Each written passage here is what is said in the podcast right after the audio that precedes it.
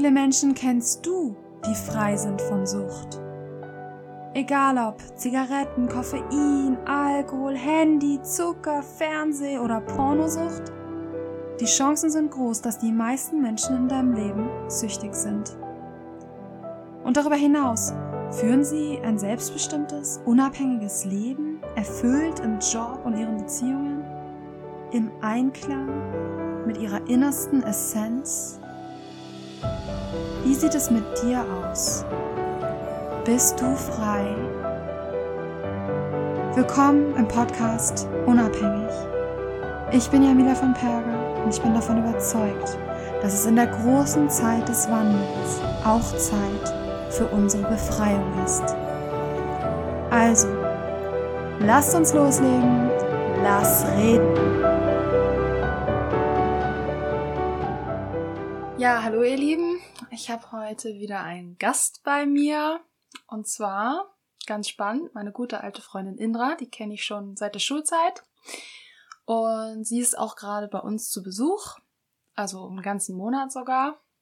Und sie wird jetzt in Anschluss, nachdem sie hier war, dann noch weiterreisen und noch nach Australien. Sie reist gerne viel. Und wir wollen heute, ja, wenn sich die Gelegenheit schon bietet und sie eh schon da ist, dann habe ich gedacht, äh, wäre das eine gute Gelegenheit für ein Interview. Wir wollen heute ja, ein bisschen aus dem Nähkästchen plaudern, wie so damals unsere Zeit zusammen war, weil wir haben unsere allererste WG zusammen gehabt. Und wir waren beide keine Kinder von Traurigkeit. genau. Und äh, dann, ja, wollen wir ein bisschen drüber sprechen, wie sie so mich wahrgenommen hat äh, zu der Zeit, aber auch kurz vor meiner Abstinenz und jetzt nach meiner Abstinenz. Und dann wollen wir noch ein bisschen über sie reden, was sie so macht. Und genau, also herzlich willkommen, Indra. Hallo. Hi. Stell dich mal ganz kurz ein bisschen vor. So, wie alt bist du? Was machst du so? Mhm. Ähm, ja, ich bin Indra. Ich ähm, bin 35 Jahre und ähm, ich habe die letzten zwei Jahre als Familienhilfe gearbeitet und Familien dabei unterstützt, ähm, in ein erfüllteres Leben zu finden. Mm, ja, und jetzt habe ich mich da aber wieder rausgelöst aus dem ganzen System, weil ich ähm, gemerkt habe, dass ich da irgendwie zum, ja, mit einem Eimer Wasser zum Feuer, zum äh, Waldbrand komme und ähm, mhm. ja, ziemlich schnell eigentlich wieder ins Burnout rutschen würde, wenn ich da weitermache. Ähm, ja, und jetzt. Wie kommt man dazu zur Familienhilfe? Hast du irgendwie Ausbildung gemacht oder was studiert oder so? Mhm, ich habe Pädagogik studiert und davor auch eine Ausbildung zur Erzieherin mhm. gemacht. Ah ja. Genau. Okay. Ja, und jetzt ähm, habe ich mich auch schon parallel selbstständig gemacht im Bereich Yoga, Ecstatic Dance, ähm, Coaching, Breathwork, Klangmeditation, ganz viele Sachen. Ähm, genau, und bin gerade dabei, mir das aufzubauen. Also du bist auch ein bisschen alternativ unterwegs. Genau, so kann man das sagen. ja. Okay, cool. Ähm, also Indra, wir haben ja damals unsere erste WG zusammen gehabt. Wir haben uns in der Schule kennengelernt. Ne? Du warst eine Quereinsteigerin, glaube ich. Also nee, du, ich habe wiederholt. Ah, du hast wiederholt. Mhm. also auf jeden Fall, ich bin erst, weil ich bin, ich bin ja erst zur Oberschule auf unsere Schule gekommen und da warst du noch nicht da. Und dann bist du aber gekommen und uns wurde halt damals erzählt, dass es dir nicht so gut ging und dass du in der Klinik warst und jetzt wieder da bist. Mhm. Was war da los, Indra? Wenn du darüber reden willst. Ja, ähm. Ja. ja, was war da los? Was war da eigentlich los? ähm, ja, da war ziemlich viel los, würde ich sagen. Also, mh, mm, ja, ich habe einfach Probleme in meinem Elternhaus gehabt, habe mich da einfach nicht mehr so wohlgefühlt ähm, und bin dann in meine eigene Wohnung gezogen, habe zu der Zeit auch noch einen Freund gehabt, äh, mit dem ging es dann auch zu Ende. Und das war aber irgendwie so mein letzter Halt, den ich gehabt habe. Und ähm, dann bin ich, dann ging es mir einfach richtig, richtig schlecht. Und da wusste ich auch gar nicht so richtig, wo ich mit meinen Gefühlen irgendwie hin soll. Ja, genau. Und dann habe ich halt ganz, ganz viel auch gekifft. Ähm, dann haben wir auch irgendwann mal versucht aufzuhören. Ähm, in der Zeit haben wir, glaube ich. Also du und dein Freund meinst du? Nee, ich, ich, alleine, aber ich hatte auch ähm, in der Zeit zwei gute Freunde immer bei mir oder auch abwechselnd Leute, aber zwei Personen, die sehr, sehr nah an meiner Seite gewesen sind und versucht haben, mich irgendwie zu unterstützen, aber auch irgendwann gemerkt haben, dass sie das gar nicht so halten können und dass das, ähm, ja, die auch so ein bisschen überfordert. Mhm. Ja, und dann haben wir Alkohol getrunken, drei Wochen lang. Und dann habe ich mir gedacht. Wie meinst du das drei Wochen lang? Jeden Tag? Ja, ja, schon. Also jetzt nicht von morgens, glaube ich, okay. aber ich weiß auf jeden Fall, dass wir sehr motiviert waren, nicht mehr zu kiffen und ähm, Aha. Also genau. wolltet ihr aufhören mit dem Kiffen und habt dann stattdessen Alkohol getrunken? Ja, genau, weil dann das haben wir ja nicht super mehr gekifft. Idee. Das fand ich auch zuerst. genau, aber das ist, das ist sogar, äh, ja, davor haben wir halt in der Wohnung gesessen und haben irgendwie nichts gemacht und so Bahn-TV oder sowas geguckt. Da ist eigentlich nichts passiert. Oder Was ist ich weiß denn nicht, ob- Bahn-TV? Naja, da fährt eine Eisenbahn. das ist ja toll. Also da fährt einfach nur eine Eisenbahn. eine Eisenbahn Ah, und du ja. siehst dann halt irgendwie, wo die lang fährt. Ah, ja. Oder es gibt auch so ähm, Nordostsee-Kanal Durchquerung von dem Schiff. Also ihr wart richtig aktiv quasi, wenn Wir ihr waren- gekifft habt. Ja, genau. Also es hat eigentlich auch kaum jemand geredet, glaube ich, außer irgendwie, äh, mach mal einer Mische oder gib mal die Bon oder so. Ich weiß nicht. Das Oder was also essen machen vielleicht. Oder Essen holen wahrscheinlich. Naja, wir haben halt viel von irgendwie Toast gelebt. Ne? Also ich hatte, ich war ja auch ausgezogen und es war ja noch während der Schulzeit und ähm, ich habe, ähm, meine Mutter hat mir damals gesagt, dass das klappt alles so nicht, das, das wirst du so nicht schaffen und ich habe mir gedacht, doch, ich schaff das und ich habe mir das durchgerechnet und hatte dann irgendwie drei Jobs. Ähm, ich habe äh, bei Sky gearbeitet in einem Supermarkt. Wo Mm. du mich übrigens mit reingezogen hast. in den Schlamassel. Naja, wir haben auf jeden Fall da Geld verdient. Ja, Ähm, ja, das wollte ich kurz am Rande, weil später sind Indra und ich dann ja zusammengezogen. mhm. Und dann musste ich bin auch mit 18 ausgezogen und ich habe ja erst mit 19 Abitur gemacht. Das heißt, ich musste ja auch Geld für die Miete verdienen. Und dann hat Indra mich halt vorgestellt, ihrem Chef bei Sky. Das ist, war halt ein, der, es war der Vorreiter von Rewe, ne? Die haben Mhm. das aufgekauft. Ja, ja, das ist das Rewe. Genau, also ein Supermarkt. Und wir haben da stolze 5,50 Euro die Stunde verdient, ne? Ja, genau. Das war noch vor Mindestlohn damals. Das war richtig krass eigentlich, dass wir das gemacht haben. Naja, auf jeden Fall, okay, du hattest drei Jobs, hast dir ähm, das finanziert, dass du ausziehen konntest quasi. Das war dir Mhm. wichtig. Das war meine Ausgangsfrage eigentlich.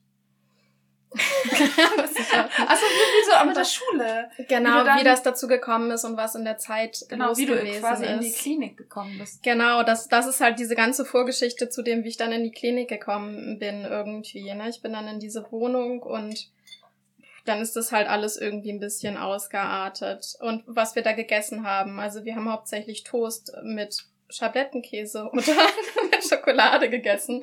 Deswegen bin ich auch auf die Jobs gekommen, weil das so, weil das günstig gewesen ist. Also süß oder salzig. Mhm. Genau, und dann habe ich mir irgendwann gedacht, so kann das jetzt irgendwie nicht weitergehen, das ist nicht mein Leben. Mir ging es auch immer schlechter einfach, also so, dass auch die, die Leute um mich rum einfach Angst gehabt haben, dass ich mir irgendwie was antue. Und ich weiß damals, ich wollte mich nicht umbringen, aber ich wollte auch nicht mehr leben. Also ich war in so einem Mhm. Zwischending einfach gefangen. Und dann haben wir angefangen zu trinken, diese drei Wochen. Und da sind wir jeden Abend raus. Es war Weihnachtsbeleuchtung. Mir tun die Leute wirklich leid, aber wir haben die ganze Weihnachtsbeleuchtung da abgerissen und ähm, weil wir das so nicht aushalten konnten und auch in so einer Zerstörungswut waren. Ich weiß nicht, manchmal waren wir auch im Regen einfach draußen, wobei das hat richtig gut getan, so den kalten Regen dann irgendwie auf dem Körper sich mal wieder zu spüren. Ähm, und dann habe ich mir gedacht, das darf so nicht weitergehen und dann bin ich in die Klinik, genau. Und das, da war ich erstmal, glaube ich, irgendwie zwei, drei Monate oder so. Bist du äh, von dir aus in die Klinik gegangen? Freiwillig? Ja, mehr oder weniger. Also ich bin letztendlich mit diesen beiden guten Freunden, die an meiner Seite gewesen sind, sind wir zum Arzt gegangen Ah. und dem habe ich das irgendwie erzählt und der hat mir gesagt, es wäre vielleicht besser, wenn ich mal zu einer Psychologin gehe. Mhm. Da bin ich hingegangen, die hat mir mit, mir geredet und die hat mir direkt gesagt, das ist nichts für ambulant, ich muss stationär gehen. Mhm. Ähm, und ob ich ihr versprechen kann irgendwie, dass ich mich um nicht, also dass ich mich nicht umbringe, da war ich mir dann aber auch nicht so hundertprozentig sicher. Mhm. Und dann hat sie gesagt, es wäre auf jeden Fall besser, in die Klinik zu gehen. Ja, genau. Was hast dann, du dann auch gemacht? Und dann war das ein krasser Schritt da, meiner Mutter zu sagen, irgendwie, weil davor habe ich das immer alles sehr gut geheim gehalten, mhm. denke ich. ich. Also die haben mehr mitbekommen, als ich damals gedacht habe, denke ich, aber es hat mich auch niemand jemand groß drauf anges angesprochen. Wenn dann mal so kurz. Mm. Ja, genau, und die hat mich dann in die Klinik gefahren. Glaubst du, dass die dein Drogenkonsum also was war zuerst? Waren zuerst deine Probleme und du hast deswegen konsumiert oder hast du konsumiert und dadurch sind deine Probleme entstanden? Oder war das ein Mix aus beiden? Du hast Probleme gehabt, hast konsumiert und der Konsum hat die Probleme verschlimmert? Alles. Ja, wirklich alles. Also natürlich habe ich zuerst Probleme gehabt und habe dann angefangen, Drogen zu nehmen. Aber es haben sich natürlich auch andere Probleme durch den Drogenkonsum ergeben, so wie zum Beispiel, also ich habe ganz, ganz lange starke soziale Ängste gehabt und ich denke das natürlich nicht nur durch den Drogenkonsum, aber ich kann mir ganz gut vorstellen, dass es das zum großen Teil eigentlich ausgelöst hat. Gerade weil ich Kiffen, ne? so früh, ja, ich habe halt, ich weiß gar nicht, wann ich angefangen habe, mit 13 oder mit ja, 14 ich, ich habe mit 12 angefangen. Also, ich weiß, das ist, du, ja, also mit 13 habe ich, mit Kiffen habe ich glaube ich auch mit 13 oder 14 ja. angefangen.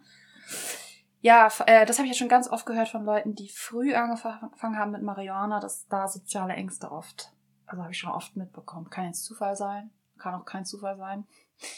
Okay, und dann warst du in der Klinik und wie lange warst du da? Ja, also. Und was haben die da gemacht? Ja, das ist halt spannend. also das erste Mal war ich, glaube ich, zwei oder drei Monate.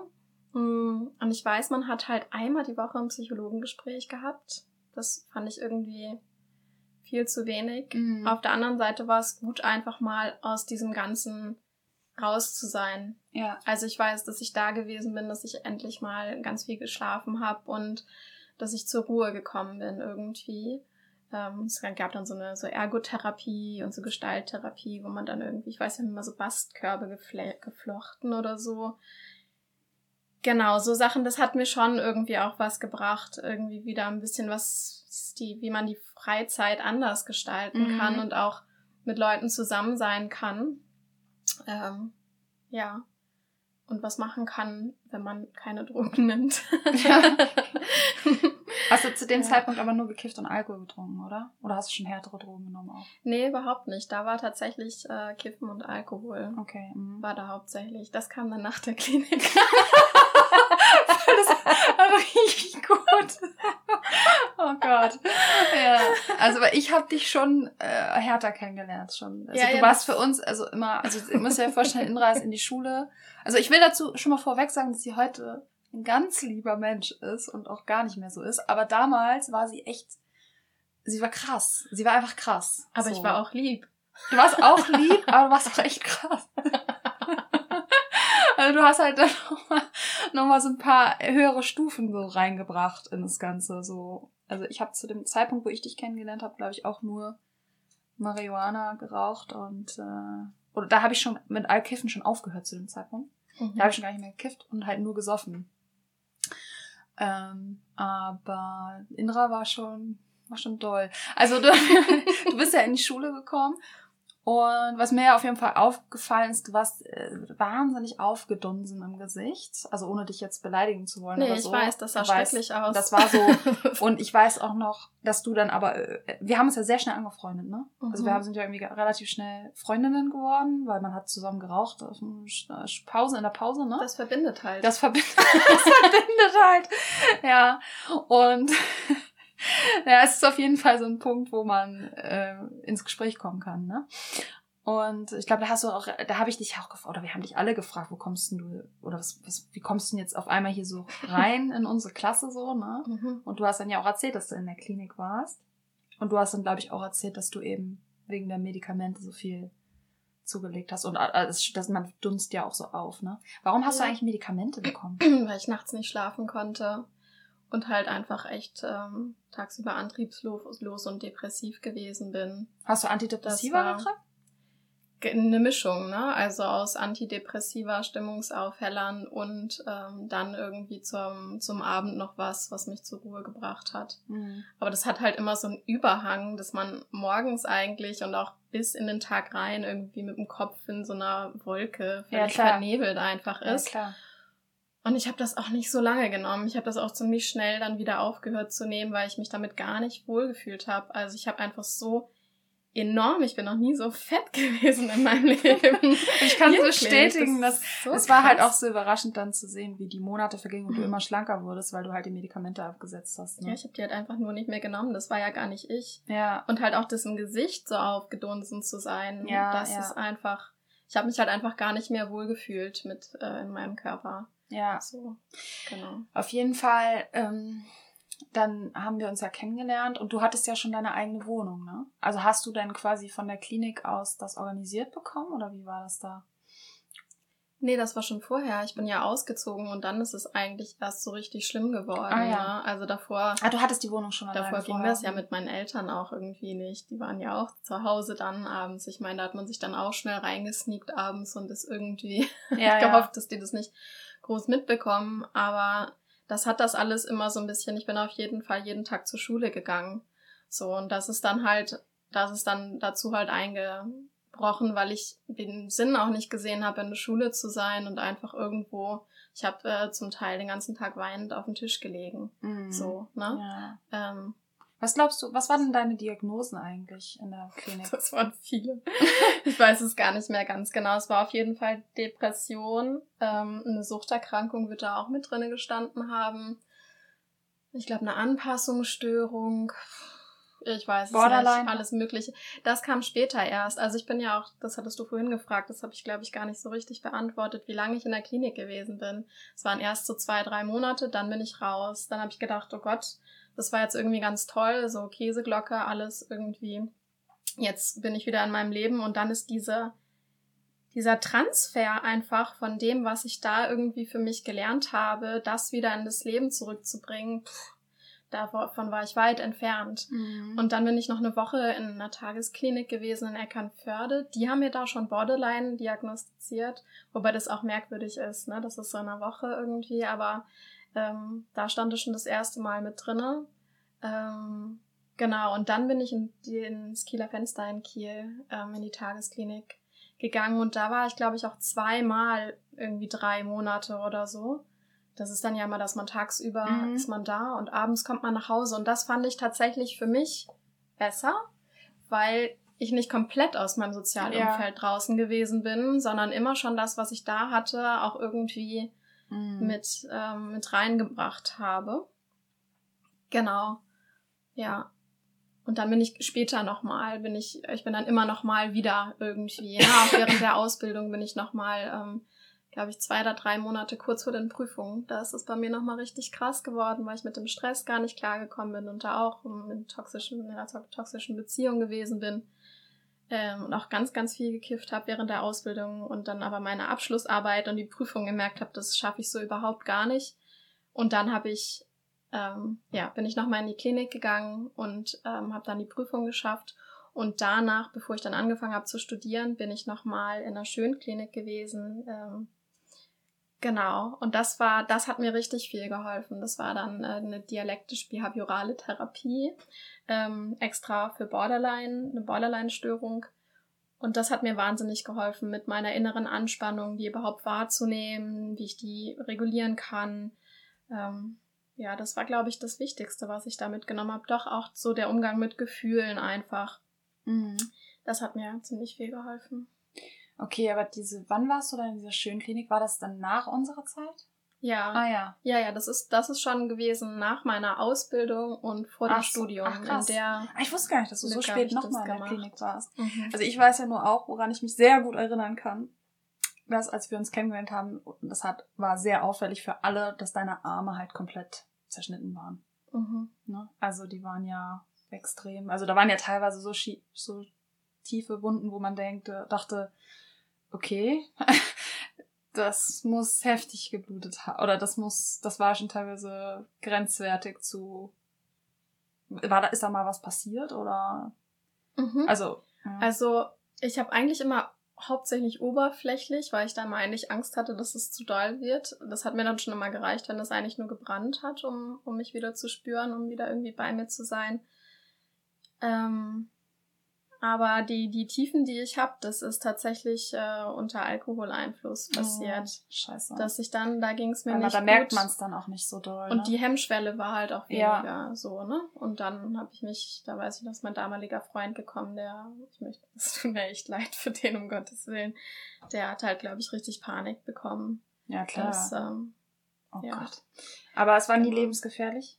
nee, Okay. nee. Also da war... Nee, ich war nie, das, ich wollte nicht, ich habe immer Angst, ich habe meine, meine Angst zu sterben ist immer ähm, größer noch Ja. gewesen als die Angst vorm Leben. Also, Okay, mhm. da habe ich immer Glück gehabt. okay, gut. Mhm. Aber das machst du ja schon lange nicht mehr, ne?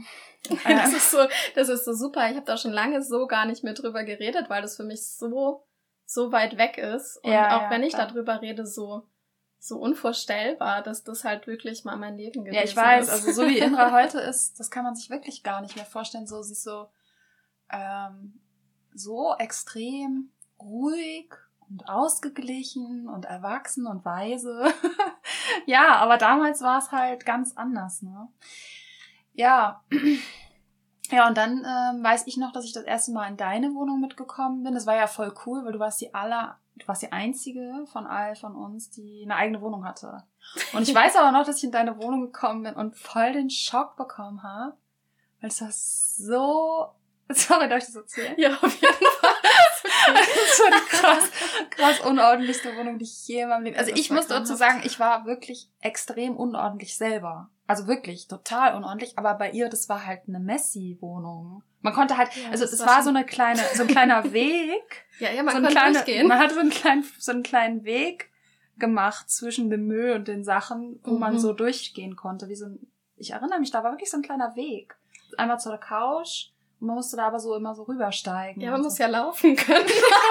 Also den Weg hast du dann schon noch gemacht in der Wohnung. ja, auf jeden Fall. Aber da sieht man mal, wie, wenn das Innerliche, ne, also wenn das alles durcheinander ist, dass es dann auch im Außen, also ne, sich dann in Form von extremer, also die Wohnung, die Unordnung, das hat sich da schon gezeigt. Also ne, ich war wirklich heftiges gewöhnt, das muss ich dazu sagen. Ja, und dann hatten wir ja die grandiose Idee, dass wir jetzt zusammenziehen können, ne? Ja, genau, weil ich immer so Angst im Dunkeln hatte. Und, alleine sein alleine sein konnte ich auch ganz schwierig. Und du wolltest sowieso ausziehen. Genau. Und dann hatten wir eine ganz tolle Idee. Und dann, genau. Ich musste mir dann halt einen Job besuchen, den hat Indra, äh, besorgen, den hat Indra mir dann ja auch beschafft, ne? Da hat man, glaube ich, 5 Euro Einstiegsgehalt bekommen und nach einem Monat hat man 5,50 Euro bekommen. Gnädig, Mhm, gnädigerweise. Das weiß ich gar nicht mehr genau, Ja, aber es ist halt auch kein großer Unterschied. Aber das war schon krass. Ja, und dann haben wir uns ja eine Wohnung zusammengesucht. Da weiß ich noch, dass meine Mutter auch bürgen musste und unterschreiben musste. Genau.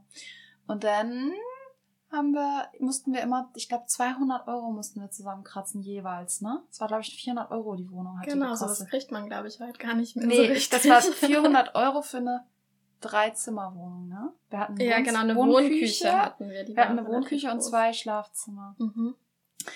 Genau, und dann ging es immer darum, jeden Monat muss man irgendwie die 200 Euro zusammenkratzen. Und da haben wir uns ja auch genauso weiter ernährt. Das weiß ich ja auch noch. Also ich Mhm. habe da immer von China-Nudeln gelebt. Kennt ihr die aus der Plastiktüte, wo so Gewürzmischung weiß und du hip kippst nur heißes Wasser drüber? Und dann richtig gut. Ist halt auch richtig günstig. Das ist die günstigste Das hat irgendwie damals Ernährungsweise. 60 Cent gekostet oder so, so ein Ja. Ding.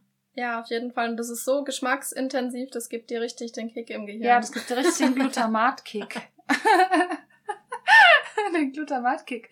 Ja, äh, das weiß ich noch. Aber wir haben ja nicht so lange zusammen gewohnt, Indra, ne? Nee, ich glaube sechs Monate oder so. Ja, ne? weil du hast mich dann ja auch eingeführt in eine neue Welt, nämlich äh, Rave the Place. Da hast du mich ja mitgenommen am Wochenende. Da bin ich dann ja auch, also ich glaube, das war so parallel. Also ich hatte ja schon mitbekommen, du hattest halt schon auch härtere Drogen konsumiert. Ich aber zu dem Zeitpunkt glaube ich noch nicht. Und dann war parallel hatten wir ja noch eine andere gute Freundin. Und die wollte, ich wusste, also bei mir war das so, dass ich zu dem Zeitpunkt schon jahrelang äh, harte Drogen ausgeschlagen habe.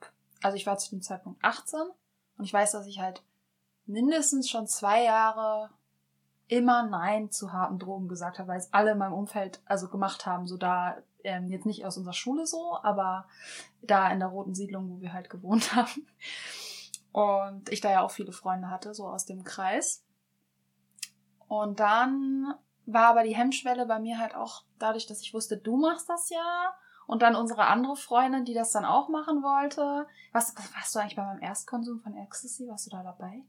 Ich weiß es, ich weiß es nicht ganz genau, aber ich glaube auch tatsächlich, dass ich ein bisschen, nee, ich bin schon auch schuld gewesen. Also, Wieso nicht schuld? Naja, nicht schuld, aber ich habe das schon, also ich weiß, dass wir, war das in einer Räucherei oder sowas? Doch, das war mein Erstkonsum. Genau, ja, oh ja, das Gott. war der, ne? Und das hatte ich nämlich mit. Ja, ja, ja. Genau. Ich glaube, wir haben es von dir bekommen. Und die anderen beiden, so die bei uns noch dabei waren, die haben das, glaube ich, auch ihr erstes Mal. Die haben es auch ihr erstes Mal. Genau, es waren zwei ja. Freundinnen von uns, stimmt. Ja, das war ich. Oh Gott. Ja, ja das, ich meine, da kannst du dir nichts für, weil du hattest ja selber Probleme und äh, so weiter. Ähm, außerdem hätte ich es dann sonst wahrscheinlich mit jemand anderem gemacht. Also. Das war auch damals meine Theorie, weil ich mir gedacht habe, ich bin dabei ich, ich gucke trotzdem immer noch auf die anderen Leute, wie es denen geht.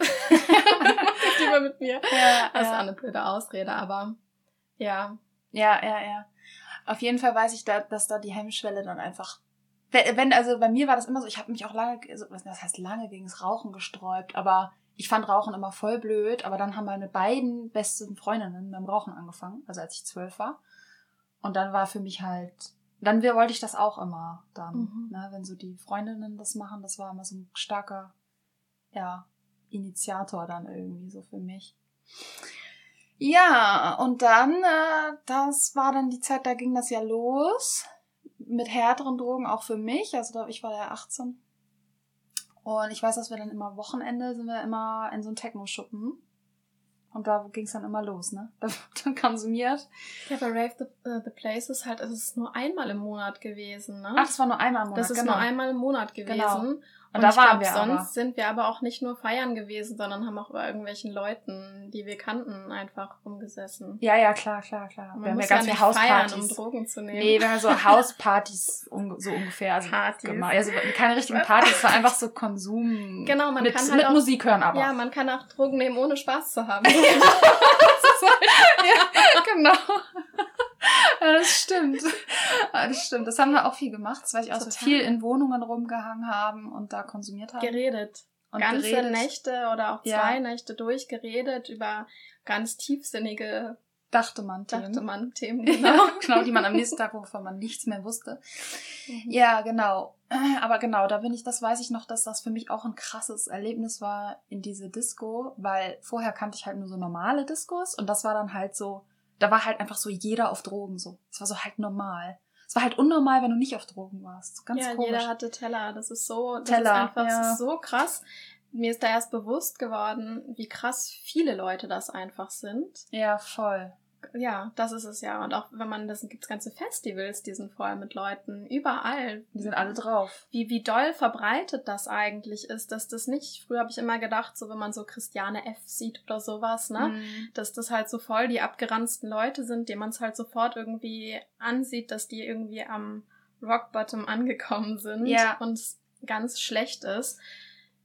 Und den meisten Leuten, den sieht man es halt einfach gar nicht an. Es ist so krass verbreitet in der Bevölkerung. Ja, und es ist immer, seitdem noch viel schlimmer geworden. Definitiv. Weil damals war das ja, also das, wie lange ist das jetzt her? Wie alt sind wir? Wir sind alt. 35. Also schon äh, 18 Jahre oder so her. Mhm.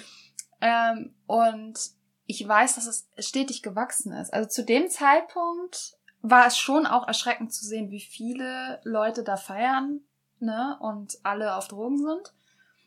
Und ähm, aber ich habe es auf jeden Fall gehört und die Zahlen und so sagen es auch und man kann es beobachten, dass es mittlerweile nicht mehr nur Techno-Partys äh, sind, sondern dass es irgendwie, also vor allem in Großstädten natürlich, komplett normal ist, einfach auch auf Hauspartys, dass da halt auch das Koks-Taxi gerufen wird und so ja, überhaupt, dass das geht. Sagt, dass es überhaupt gibt. So, das gab es bei unserer Zeit noch nicht. Nee, da hätten wir nicht ein Taxi. Nee. Ich weiß, oder wir kannten es nicht. Ich weiß es nicht, aber. Nee, das gab es noch nicht. Das muss es aber. Kennst du nicht von, ist das nicht Falco oder sowas, der singt irgendwie?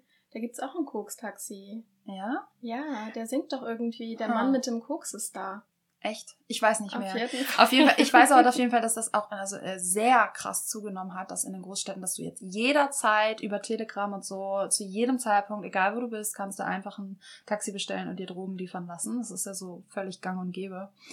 Und dass das überhaupt, äh, die Zahlen sind äh, massiv explodiert. Auch damals war, ich weiß noch, als zu unserer Zeit war ein Gramm Koks noch irgendwie arschteuer. Also das hat irgendwie 100 Euro gekostet oder so, ne? Ich weiß es nicht. Ich habe nie Koks gekauft. Hast du nie? Ich mag das einfach überhaupt Ich habe das auch nicht mir konsumiert, auch aber einfach, ich- ich, verstehe das nicht, warum Menschen so viel Geld. Das ist nämlich das andere. Ich habe nie Geldprobleme gehabt durch meinen Drogenkonsum. Mm. Nee, klar, weil wenn man Speed kauft, das kostet halt Das nichts. ist günstiger als Alkohol. Ja, das ist günstiger als Alkohol, genau. Aber ich weiß, dass damals, ich, also ich habe es auch nie gekauft, glaube ich, weil es auch nicht meine Droge war, aber ich weiß, dass es damals sehr teuer war und dass es heute nur noch die Hälfte kostet. Weil der Markt Mhm. so überschwemmt ist ähm, mit Kokain und auch die Reinheit viel größer ist als früher, weil Mhm. einfach viel, viel, viel mehr äh, ja, geliefert wird. Mhm. Wie dem auch sei, ähm, ver- verhangeln wir uns mal weiter an der Geschichte. Genau, wir haben nicht lange zusammen gewohnt, weil du dann ja auf the Place einen Typen kennengelernt hast. Und mit dem bist du dann ja durchgebrannt quasi. Du bist ja mit dem dann ultra schnell ausgezogen. Und dann musste ich mir eine neue Mit Mitbewohnerin suchen. Da ist dann eigentlich auch unser Freundschaftsabbruch gewesen, so, also weil das, da warst du dann auch nicht mehr in Kiel, sondern so ein bisschen außerhalb. Mhm. Und da Malente bin ich gezogen, ja. Genau, und man hat dich dann Mhm. eigentlich gar nicht mehr gesehen. Oder Mhm. ganz selten. Wie hat sich das dann, dann für dich weiterentwickelt? Ja, ich bin ja in so einer Beziehungsabhängigkeit gewesen, auch, ähm, dass ich mich dann da so range, ja, ja, geklammert habe eigentlich und auch irgendwie so ein bisschen, mein Vater hat damals gesagt, Mensch, zu, zu meinem damaligen Freund, ähm, dass er sehr dankbar ist, dass er mich da ähm, aus Resort rausgeholt hat. Ähm, ja, und so wie das ist, lernt man aber ja die, die Leute direkt auch irgendwie wieder kennen. Und naja, den habe ich halt auch auf äh, Rave the Place kennengelernt und Das sagt eigentlich schon äh, alles. das sagt eigentlich sie, schon alles. sie hat ihn auf Rave the Place kennengelernt. Mehr brauchen wir nicht dazu sagen, oder? ja, ich weiß auch, dass wir genau. auch versucht haben, dich abzubringen von dem. Weil der ja auch Total. Der, also wir haben ja Ja. alles versucht. Also du weißt, das, das, das, das war auch sowas, was ich jahrelang immer im Kopf hatte, wenn ich an Indra gedacht habe. Äh, total, ähm, total liebes Mädchen und, und so weiter. Aber was Männer angeht, so absolute Vollkatastrophe. So Mhm. auch so voll in der Abhängigkeit. Genau, wir haben damals ja vermutet, dass er dich betrügt, weil er so, weil er uns auch schon immer so angegraben hat, wenn, wenn du nicht da warst und so. Und wir haben dann schon gedacht, das, da stimmt was nicht. Und da weiß ich ja noch, dass ich, ich will jetzt nicht ins Detail gehen, aber wir haben so eine Aktion gestartet, um dir klar zu machen, dass er dich betrügt. Und im Grunde genommen kam es dann auch raus. Das stimmt. Er ist halt, wir haben ihm eine Falle gestellt. Ja. Ne? Also wir Ja. haben ihm irgendwie, wir haben ein. Fake-Profil erstellt auf Facebook und ähm, haben dann irgendwie mit ihm geschrieben, beziehungsweise eine gemeinsame Freundin von uns damals. Und ja, genau, dann haben wir uns mit diesem Fake-Profil, äh, dieser Fake-Person mit ihm verabredet ähm, und sind dann da mit dem Zug hingefahren. Und das war ein hübsches Mädchen, ne? Die wir da fake-profilmäßig gemacht haben. Mhm. natürlich. Genau, und wir haben dann gesagt, guck mal, Indra, wir, wir verabreden uns jetzt mit ihm und machen schon ganz eindeutig, dass es dabei geht, dass ihr was, dass die was miteinander haben wollen oder Sex Mhm. haben sollen und dass sie sich dann treffen. Und wenn er dann da ist, dann hast du deinen Beweis. Mhm. Ne? Der wusste aber ganz genau, welche Knöpfe er bei mir drücken muss. Das, das hat er auch fünf Jahre lang noch geschafft. Ich weiß gar nicht mehr wie, aber ähm, Auf Ich- jeden Fall. das wäre für Wie mich emotional, ja, es wäre für mich emotional zu krass gewesen, das in dem Moment. Also es, es ging auf jeden Fall so aus, dass sie es dann gemacht haben, sind dann dahin gefahren und er war natürlich da. Genau, und Ja. er hat dann mir genau das erzählt, letztendlich, ähm, dass, ja, dass, dass er das schon alles wusste, dass das eigentlich nur ein Fake-Profil ist und ich wollte das glauben. Weil Ja, es für mich genau. emotional zu krass gewesen wäre, ähm, die Wahrheit zu sehen. Jetzt so aus dem Ja. heutigen, aus der heutigen Sicht her. Und ich bin dann ähm, nach Malente gezogen. Und das war aber eigentlich auch von, von den Leuten her und von der Beziehung her nicht gut für mich. Ich habe aber da angefangen, einen Monat, dann, ich habe ja dann die Schule, ich bin nach der zwölften Klasse abgegangen mit der Fachhochschulreife, obwohl die Lehrer mir gesagt haben, in meinem Fall würden sie noch mal eine Ausnahme machen und ich könnte die Klasse zum dritten Mal oder so oder zum zweiten Mal, ja genau, zum zweiten Mal wegen der- wiederholen. Wegen dann, deiner psychischen Probleme. und dann zum dritten Mal machen, genau, ja, weil die halt wussten irgendwie, was bei mir los ist. Ähm, oder das ein bisschen gesehen haben. Mm, ja, genau. dann bin ich abgegangen, dann war ich drei Monate zu Hause und ähm, ja, ich bin halt niemand, ich habe keinen Bock, nichts zu machen. Also ich habe schon Lust, einfach mich zu verwirklichen und irgendwas zu tun. Und dann bin ich da in den Kindergarten gegangen und da habe ich ein, ein, Jahr dann ein Praktikum gemacht. Mhm. Genau. Und nach diesem Jahrespraktikum, das hat mich wahnsinnig aufgebaut, auch einfach, ähm, ja, auch psychisch aufgebaut, weil ich gemerkt habe, hey, ich kann ja irgendwie doch was. Und mhm. die, die waren da auch einfach total wertschätzend äh, mit mir und haben mich total einfach, ja, bestätigt und mich gefördert und gelobt ganz viel. Und danach habe ich dann eine Ausbildung gemacht zur staatlich anerkannten Erzieherin. Und da hatte ich auch einen Klassenlehrer, der war auch einfach echt toll. Also der hat mich einfach immer gesehen und ja, mhm. hat mich auch wahnsinnig unterstützt, hat mir nachher sogar eine Empfehlung schreiben für die, für die Uni geschrieben, fürs Studium.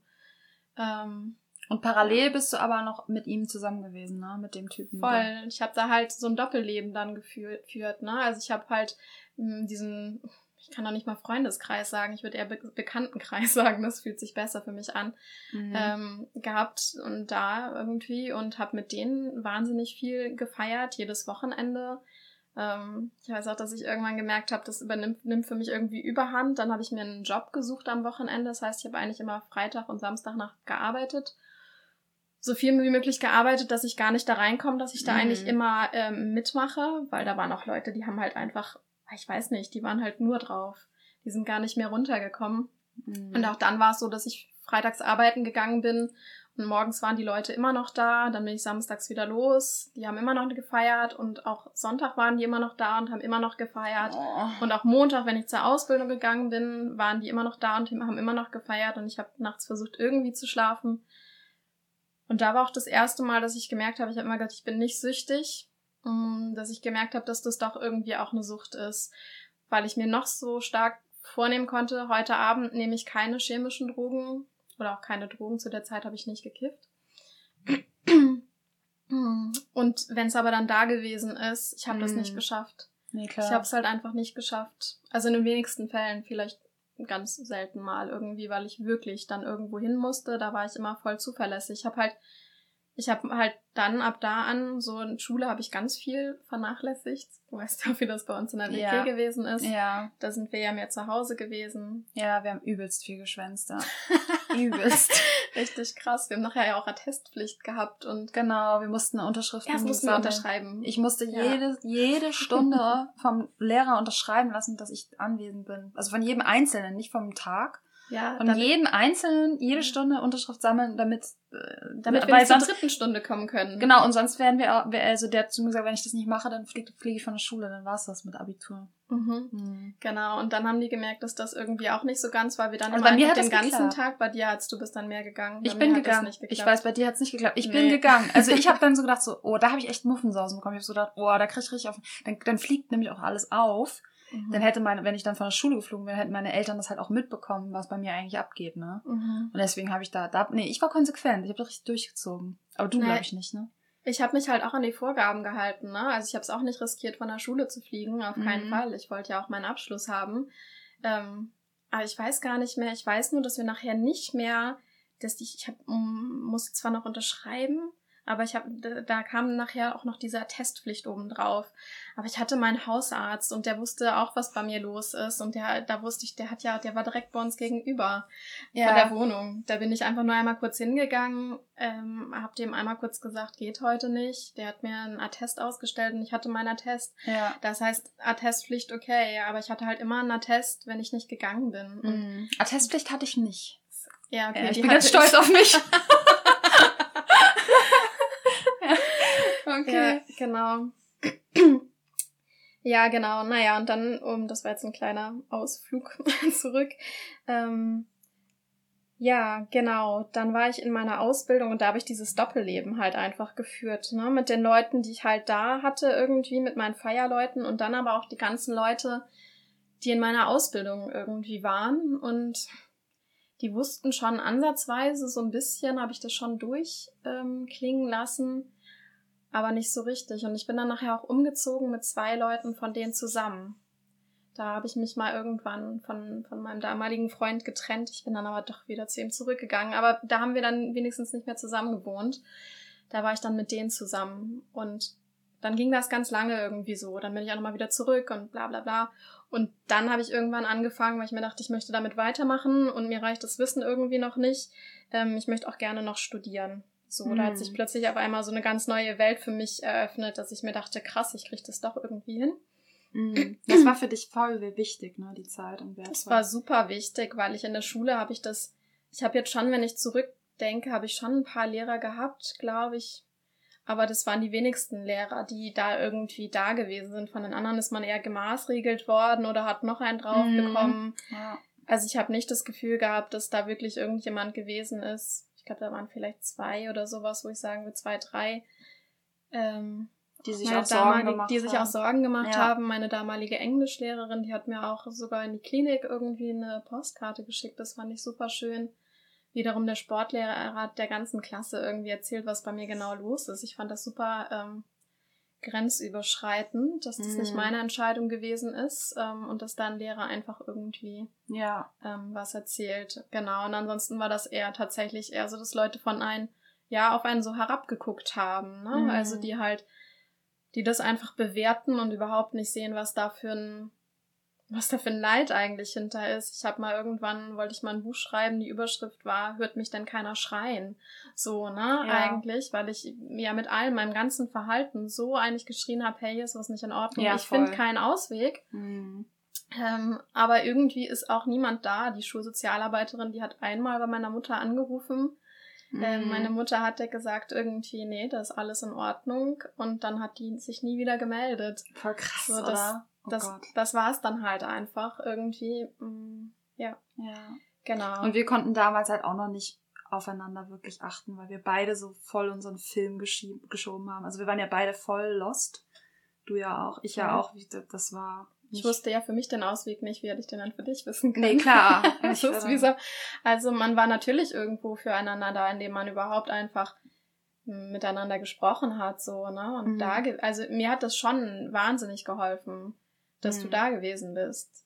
Ja. Das hat mir wahnsinnig viel, ähm, viel Rückhalt gegeben. Ich weiß auch, dass ich in der Zeit echt irgendwie für mich in mir drin selbstbewusster gewesen bin mhm. als vorher. Aber dann bist du leider mit dem Typen weg. Dann bin ich leider mit diesem Typen weg. Das war so schade. Total bescheuert. Weil es war eigentlich auch voll schön, die Zeit in der WG. Also jetzt abgesehen von dem ständigen Drogenkonsum, aber ansonsten war das eigentlich voll schön. Ich weiß auch, dass ich damals echt traurig war, dass du so plötzlich mhm. abgehauen bist. Das ist aber ja auch letztendlich ein, ich wäre ja sonst auch auf jeden Fall noch total oft nach hier gekommen, aber das war auch einfach, ich habe so einen Glaubenssatz gehabt, ich mache sowieso immer irgendwas falsch, dass Beziehungen zerbrechen, so, ne? Also eigentlich wusste ich schon immer, wenn ich irgendwie in eine Beziehung reingehe, jetzt nicht Beziehung im Sinne von ähm, Paarbeziehung, sondern freundschaftlicher Beziehung, dass irgendwann ich irgendwas einen Fehler mache und Menschen dann gehen. Mm. So. Und da ist ja letztendlich, da ist früher ein Vorfall gewesen, ähm, wo ich was ähm, auch auf Drogen weitergesagt habe, was ich nicht hätte weiter sagen ähm, dürfen. Und ich weiß, dass ich das in völlig drauf äh, auf jeden Fall ihr helfen wollte damit und äh, so weiter und so fort.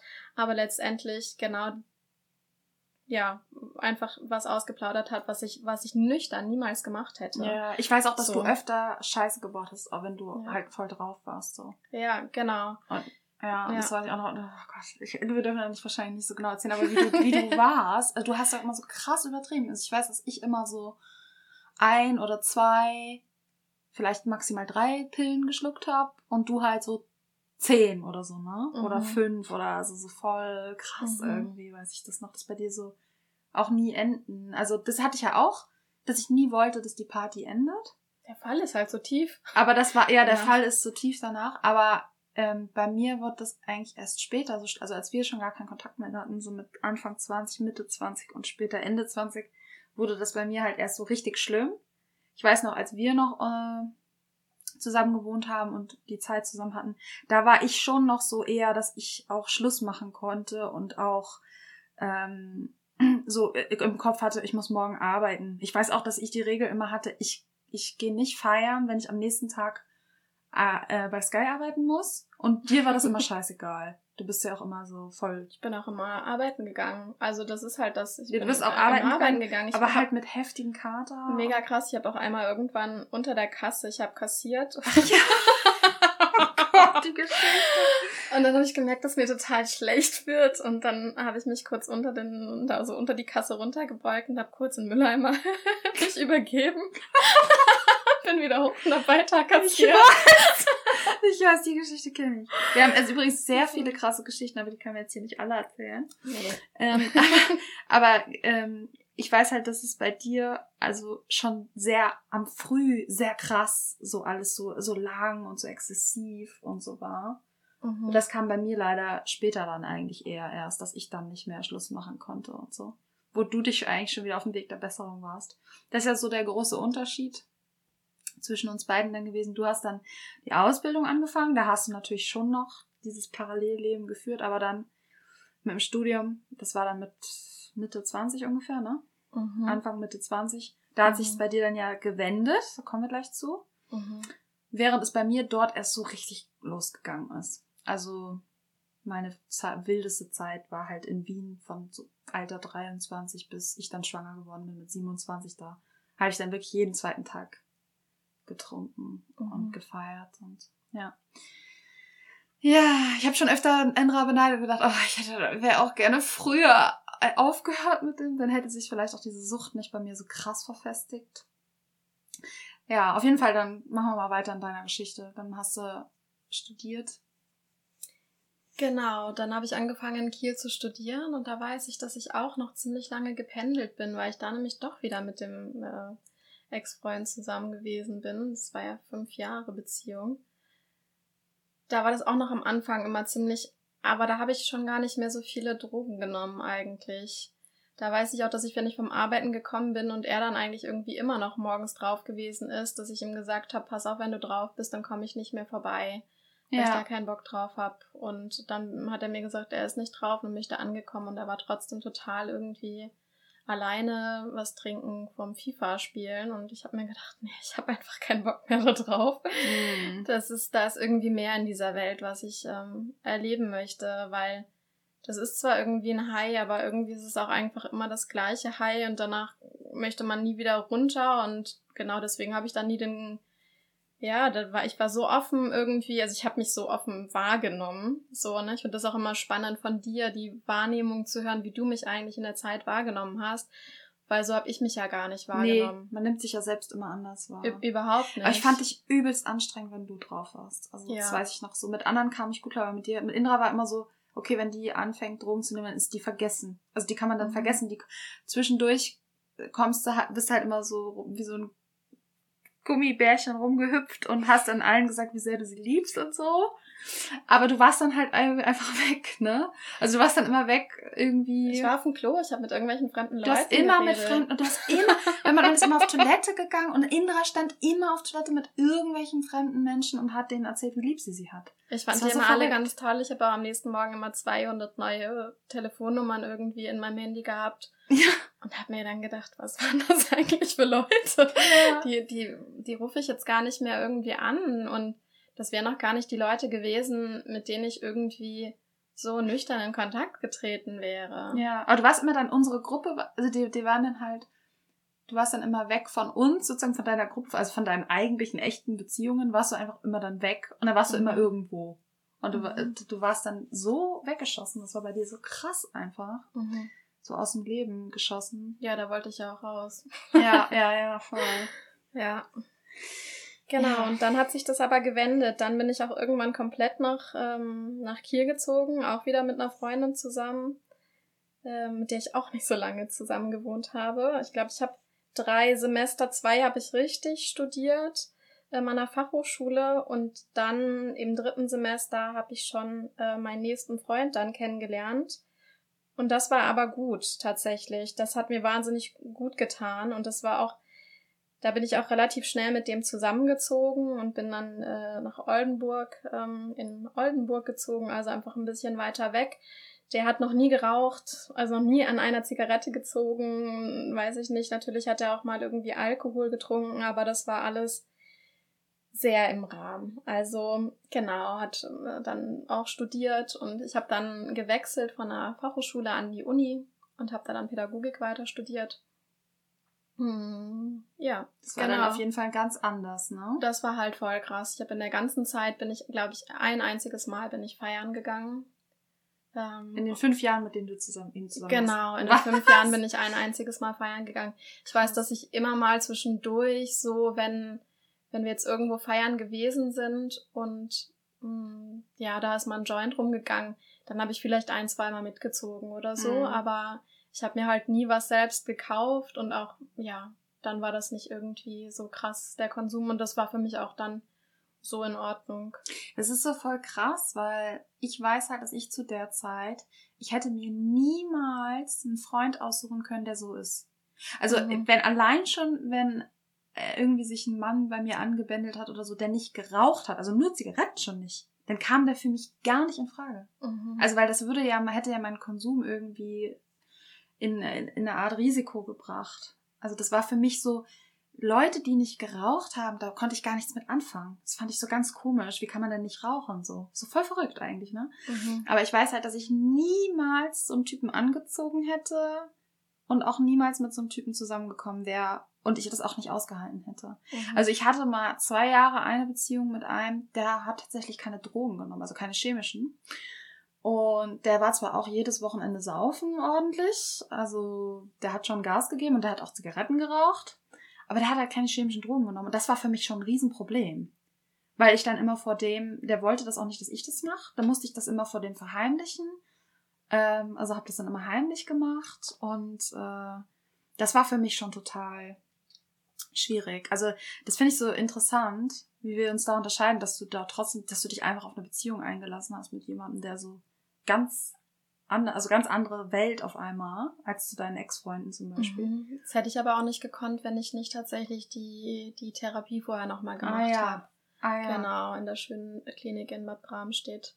Das hat mir wahnsinnig viel geholfen, weil ich da ja mein Nervensystem einfach auch schon reguliert habe und Genau, da auch mit meiner ganzen Anspannung erstmal, die überhaupt in mir drinne war, auch gelernt habe, ein bisschen mehr mit meinen Gefühlen irgendwie umzugehen, mhm. wenn die mich irgendwie völlig überfluten und ähm, ja. Ja, genau. von denen war ich echt weit entfernt. Und, also ja. weit. Und das ist natürlich ein Vorteil, wenn man dann sowas schon gehabt genau, hat. Genau, das, das habe ich davor halt schon dann gehabt. Ähm, und ja, ich habe da auch direkt aufgehört zu rauchen. Ne? Also es war für mich auch überhaupt gar kein Problem. Für mich war sofort klar, okay, der raucht nicht. Mir war das total unangenehm, wenn ich dann geraucht habe und ihn danach geküsst habe, irgendwie, weil ich das selbst voll eklig finde. Eigentlich ist Rauchen so eklig. Ich ja. weiß gar nicht, es ist abgefahren, dass man das eigentlich macht.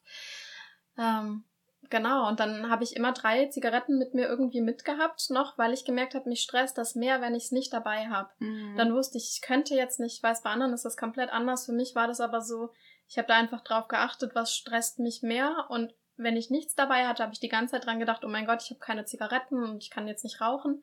Und dann hatte ich immer so drei Zigaretten dabei und habe mir immer gedacht, muss ich jetzt wirklich rauchen? So, ne? Also gar nicht, ich höre jetzt auf zu rauchen, sondern muss ich jetzt wirklich rauchen? Und mhm. ich habe jedes Mal habe ich mir gedacht, nee, so wirklich unbedingt muss das eigentlich nicht sein. Mhm. Und ich habe in der Anfangszeit noch dann geraucht, wenn ich gefeiert habe. Ähm, und dann ja, das war aber halt auch nicht so oft. Also wir sind ja, halt vielleicht einmal im Monat oder sowas abends irgendwie, wenn man Volksfest irgendwo gewesen ist oder so. Ähm, ja. Ja, und dann war auch am nächsten Tag war das irgendwie das Ding und das hat sich auch irgendwann einfach ausgeschlichen, weil ich da den Bedarf gar nicht mehr hatte, wenn ich dann irgendwie mhm. Alkohol getrunken habe, dass ich auch unbedingt ja voll, voll, voll verrückt. Also ich kann nur sagen, dass es bei mir komplett anders war und dass es bei mir nie möglich gewesen wäre. Also es ist auch spannend, wie unterschiedlich auch. Also ich glaube, es gibt einfach sehr viele verschiedene Schweregrade von Sucht und wahrscheinlich war es bei dir einfach gar nicht die Sucht so ausgeprägt, sondern es waren einfach eher deine anderen Probleme, die dazu geführt haben, dass du konsumiert hast. Ich hatte gar nicht so viele andere Probleme. Bei mir war einfach der Konsum selbst das Problem extrem. Mhm. Und da wollte ich jetzt auch da nochmal eine Frage einsteigen. Und zwar, ja gut, die Frage wäre jetzt gewesen, wie hast du mich damals wahrgenommen, aber das ist, erübrigt sich im Grunde die Frage, weil wir beide nicht wirklich irgendwie bewusst waren und hätten schauen können, wie war der andere oder was auch immer. Aber wie hast du mich, wir haben dann ja eigentlich äh, wieder Kontakt aufgenommen, intensiver, als ich dann 2020 ausgewandert bin nach Portugal.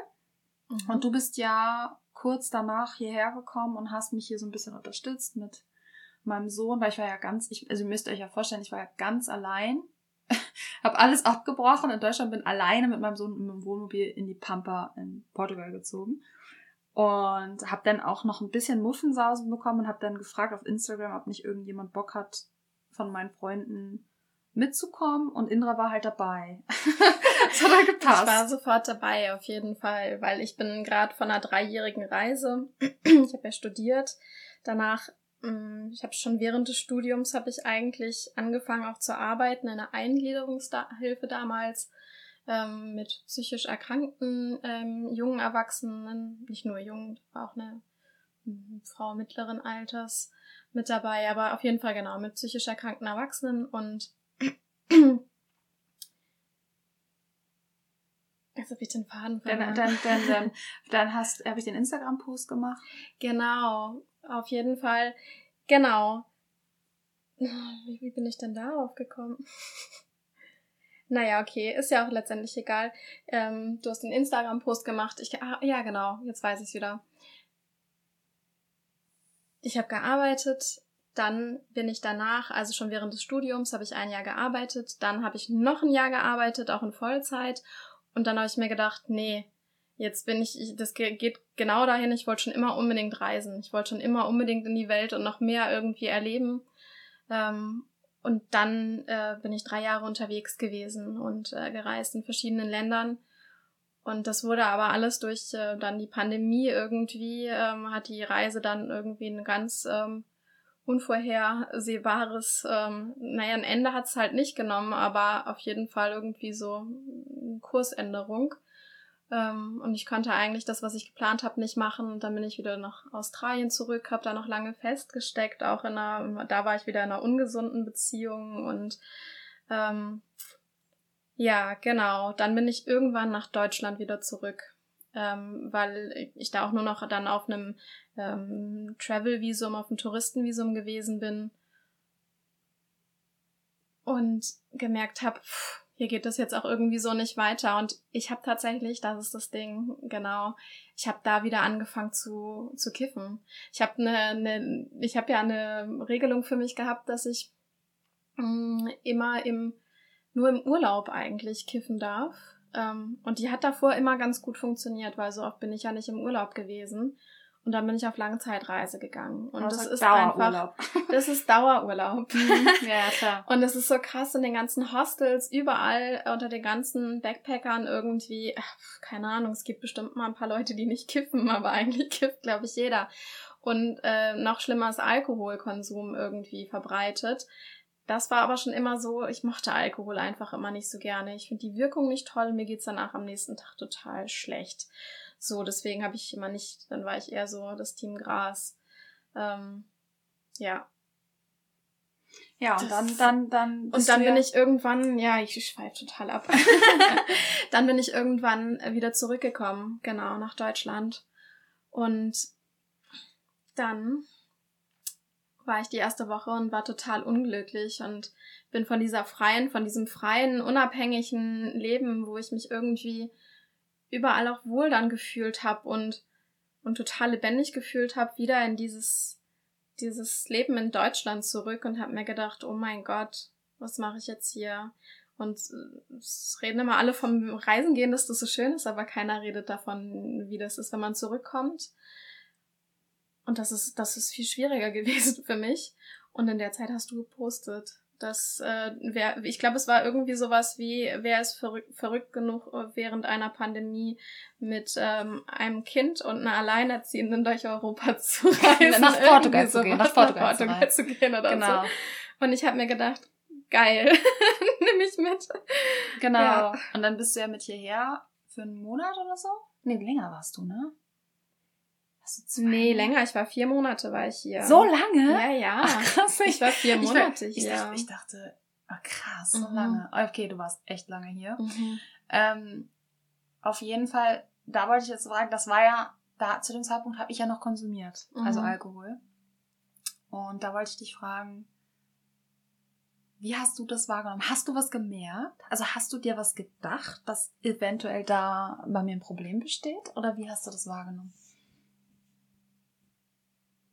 Ich glaube, ich habe nicht jeden Das ist Abend eine gute, du hast ne? da schon nicht mehr jeden Abend. Also du hast ja auch ziemlich offen mit mir darüber gesprochen. So, ne? Habe ich dass das? ich ja, erinnere mich nicht mehr. Erzähl Ja, du das hast da ziemlich offen äh, mit mir drüber gesprochen. Ähm, auch, dass äh, dein Arzt da irgendwie gesagt hat, dass das alles gar kein Problem wäre, aber dass du da einfach das merkst, dass das, ja, genau, dass das einfach ein Problem für dich ist und das ist schon was, was womit ich mich länger unter schon worüber ich länger nachgedacht habe, gerade auf dem Reisen, weil das auch da wieder so viele gewesen sind und ich bin immer, ich habe es zwar ja auch gemacht, aber ich habe es nicht nicht cool gefunden. Mir war immer klar, dass das nicht nicht nicht gut ist, was ich da tue und dass das irgendwie ein Ende haben muss. Und ich war aber irgendwie oft habe ich das Gefühl gehabt, ich bin irgendwie diejenige, die nicht normal ist, äh, die Spielverderberin sozusagen, Mhm. die irgendwie sagt so, hey Mensch, muss es denn heute unbedingt wieder sein? Ja. So, ne, irgendwie. Und ich habe immer irgendwie gedacht, Mann, ich muss vielleicht auch mal irgendwie lockerer werden oder so. Und dann habe ich schon wieder versucht, mir einzureden, dass bei mir da irgendwas nicht richtig ist. Mhm. Genau. Und von daher konnte ich das voll nachvollziehen, dein Struggle eigentlich, Mhm. weil für mich, äh, ja, also, Also mein glaub- Vater hat halt auch ein Alkoholproblem gehabt und der hat auch nie so, also das, was ich mitbekommen habe, hat der nicht jetzt so mega krass voll viel irgendwie dauernd getrunken, sondern der hat auch seine zwei, drei Bierchen am Abend getrunken. Ich weiß natürlich nicht, was der so noch getrunken hat, Ja. ne, von dem, was man nicht gesehen hat. Ähm, aber das ist, das ist so weit verbreitet, dass so Also Leute ich- sagen, dass das nicht schlimm ist, jeden Tag zu trinken. Und ich finde, Ja. jeden Tag trinken, das, das kann, das kann doch nicht normal sein. Nein, auch Deswegen habe ich dich da voll verstanden mit deinem, ja, mit deiner Sorge und auch mit, mit deinem Wunsch, äh, das einfach komplett zu lassen und auch verstanden, dass du da, also ich fand dich schon sehr reflektiert auch zu der Zeit, weil du ja auch gesagt hast, ähm, du merkst es daran, wenn du dir halt vornimmst, jetzt nicht irgendwie heute Abend zu trinken und du hast nichts da, dass du dann doch noch irgendwie, ich glaube, ich habe dich das gefragt und darauf hast du mir das erzählt. Und da war, für mich so, dass es, dass du dann halt doch losfährst zu einer Genau. Tankstelle oder irgendwas und Ja. es dann sogar für teurer kaufst. Ja, so, das habe ich ne? ständig gemacht. Ja. Und da ist ja irgendwas im Körper drinne, was dann nachher, das ist ja Suchtdruck. ja, klar, das war mega Ja. Suchtdruck. So, Aber ich, also- ich, ich, genau, dieses, dieses Bild, was wir haben, von wegen, man muss jeden Tag und am besten morgens schon trinken, nur dann ist man ein Alkoholiker, das hat mich halt so lange davon abgehalten, wirklich klar zu sehen, wie groß mein Problem eigentlich schon war. Mhm. Und ich erinnere mich, okay, also zu der Zeit, das war ja 2020, äh, da, genau, da war ich ja, bevor ich ausgewandert bin, war ich nämlich auch beim Arzt. Die Geschichte kennen äh, die Leute, glaube ich, die meisten, dass mein Arzt gesagt hat, das wäre gar kein Problem, dass ich jeden Abend trinken muss. ja, ja, ich habe zu dem gesagt, ich trinke jeden Abend, ich mache mir Sorgen und ich kann es auch nicht lassen. Mhm. Und dann hat er gefragt, ja, wie viel denn? Ich so, ja, zwei bis drei Bier oder eine halbe Flasche Wein. Und er so, Mhm. ach, Frau von Berger, das ist überhaupt kein Das Problem. machen andere doch auch. Ja, so, also so voll. und ich, ich weiß aber, dass ich da schon ständig versucht habe, nicht täglich zu trinken. Und ich weiß auch, dass ich mir, wo du da warst, besonders viel Mühe gegeben habe, nicht jeden Tag zu trinken, Mhm. sondern eher so vielleicht fünf Tage die Woche oder so Mhm. ne, so um den Dreh.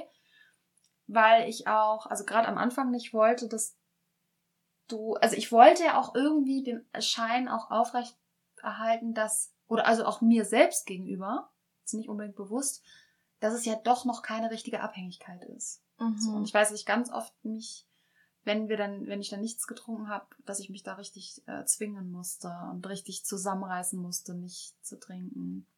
Ja, ich weiß auch, dass du dann auch, du bist sehr mit dir selbst einfach beschäftigt gewesen. Ja, ich war sehr, Ja. sehr, sehr, sehr. Ich war sehr überfordert. Also ich war ja erstens mal permanent vergiftet. Ähm, und ich, ich war extrem, ja, ich war auf jeden Fall extrem mit mir beschäftigt. Äh, und weil ich auch, also das war, das ist eigentlich das Schlimmste, wenn du so in so einer Schwebe hängst und du weißt eigentlich gar nicht genau, was ist so mit dir los, ne? Mhm.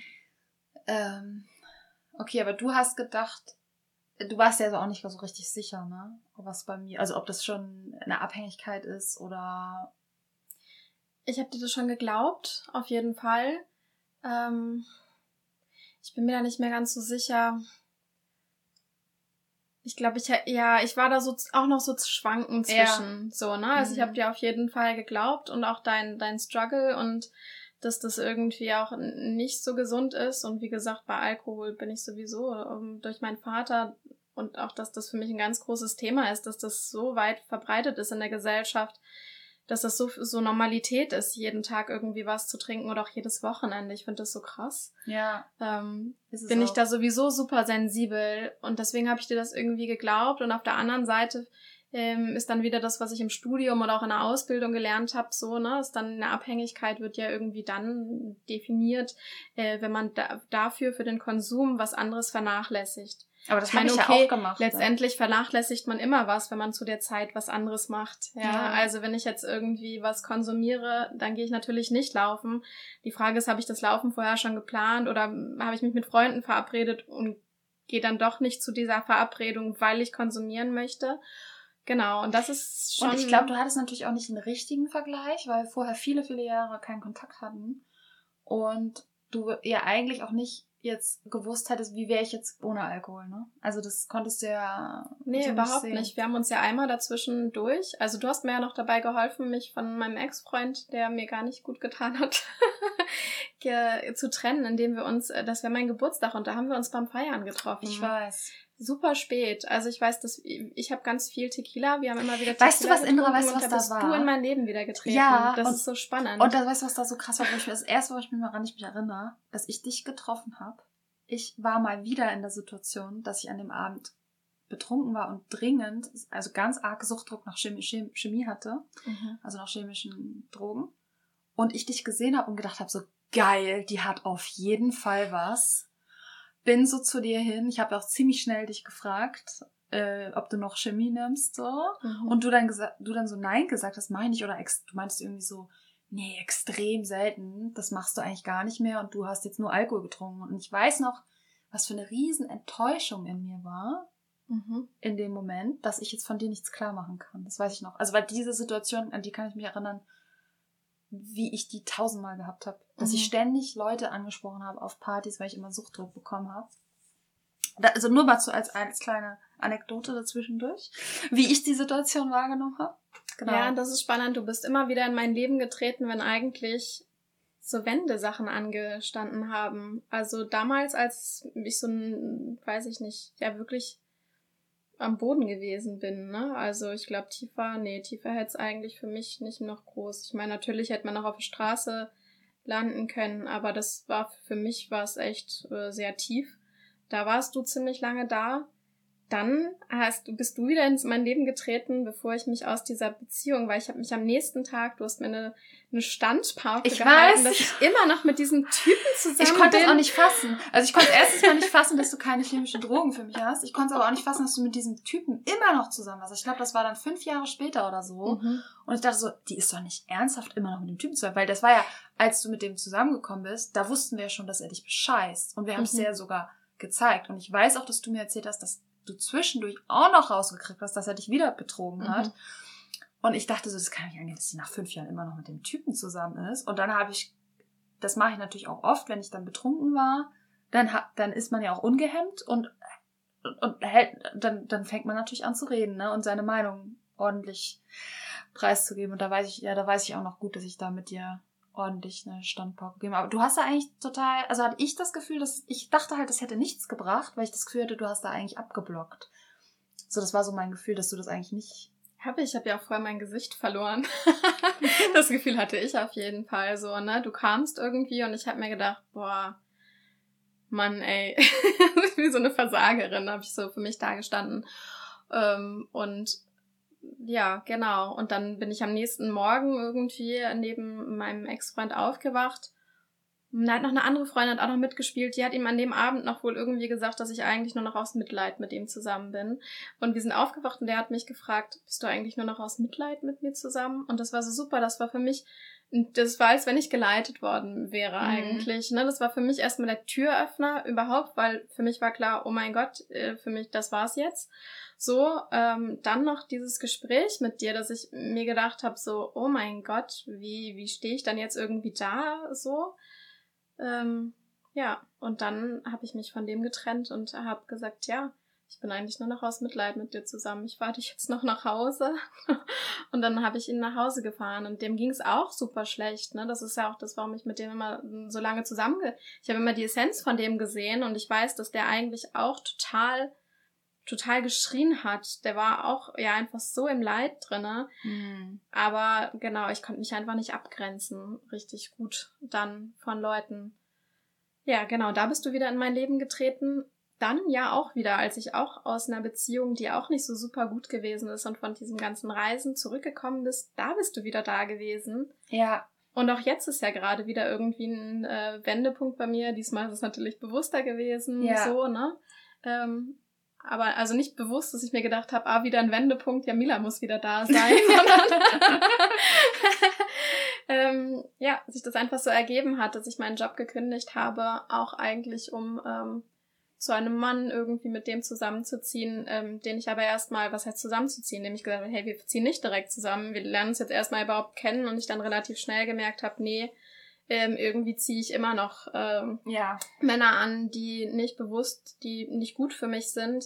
Ich bin aber nicht mehr an dem Punkt, ich bin nicht mehr abhängig von der Beziehung. Ja. So, da habe ich mich, da habe ich mich rausgearbeitet. Ich brauche diese Bestätigung nicht mehr. Ich brauche nicht mehr die Liebe von außen. Natürlich brauche ich Liebe von außen, aber ähm, nicht diese abhängige. Ich ja. weiß nicht, ob du ja, weißt, was ich meine. Klar, weiß, man braucht ja Leute um sich rum, aber ähm, wenn ich jetzt irgendwie ja ohne Dass Beziehung du dich quasi bin, schlecht fühlst ohne Beziehung. Genau, mhm. kann ich mir das bin ich weiß ich trotzdem, dass ich äh, liebenswert bin und dass ich dass ich was wert bin und ich kann dann nehme ich mich halt mal selbst in den Arm oder sowas, ne? Wenn ja. wenn ich merke irgendwie, dass ich da so Sehnsucht bekomme, dann gucke ich, wie kann ich mir das jetzt gerade selbst einfach geben, was ich brauche und dadurch bin ich, bin ich da nicht mehr in einer Abhängigkeit drinne. Und deswegen ist das eigentlich, äh, war das sofort klar, oh, ich habe jetzt gekündigt und ich komme dahin und mir war direkt klar, ich fahre zu Jamila.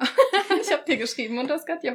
Ja, voll gut. Und jetzt erzähl mal, nimmst du mich denn, du hast mich dann ja auch Jahre nicht, anderthalb Jahre nicht gesehen. Also du hast mich ja, seit ich aufgehört habe mit dem Alkohol trinken, und Drogen nehmen und alles, hast du mich dann ja nicht gesehen seitdem. Und du hast mich jetzt ja nach anderthalb Jahren Abstinenz, hast mich ja wieder getroffen. Hat sich was verändert? Hast du was gemerkt? Oder bin ich genauso wie vorher? Naja, du bist halt viel klarer, so, ne? Du bist halt einfach, du bist da.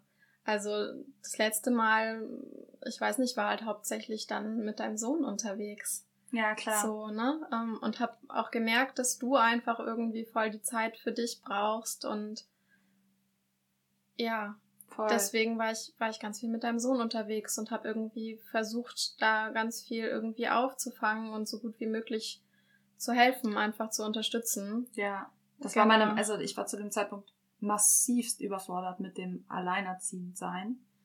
Ich war zu dem Zeitpunkt schon zwei oder drei Jahre alleinerziehend und ich war einfach immer in der Überforderung. Also immer. Ich habe halt vorher ja auch voll viel gearbeitet und mein Sohn war in der Kita und ja, es war einfach, ich habe mich immer überarbeitet, ich hatte die, das Alkoholproblem. Ich hatte einfach nur Probleme eigentlich und war immer überfordert, also so massiv überfordert mit meinem Kind.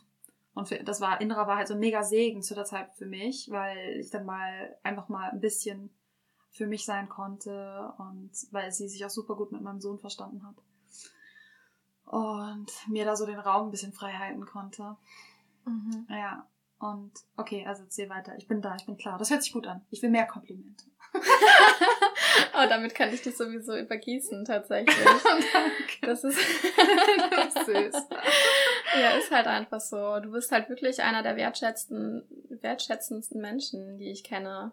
So, ne? Und mhm. auch in der Zeit, wo ich ja auch wieder durch die Beziehung, die ich davor hatte, ähm, wahnsinnig an meinem Selbstwert Selbstbewusstsein, das hat so doll an mir genagt, der hat so meine ganzen Schatten herausgebracht, hast du einfach das ganze Positive in mir gesehen. Mhm. So, ne? Und auch so, ich war voll im Perfektionismus drin. Und ich weiß, du hast mir ja irgendwann mal gesagt, wenn ich mal Angst hatte, was Falsches zu sagen oder so. Und dann ja auch so auch voll oft angespannt gewesen bin. Erstmal überhaupt, dass ich mit dir über so Sachen reden konnte. Ne? Mit wem kann man? Es gibt nicht viele Menschen, finde ich, mit denen man wirklich darüber reden kann, was beschäftigt mich einfach ja. wirklich. Und das, das, das kann man mit, mit dir einfach mhm. tun.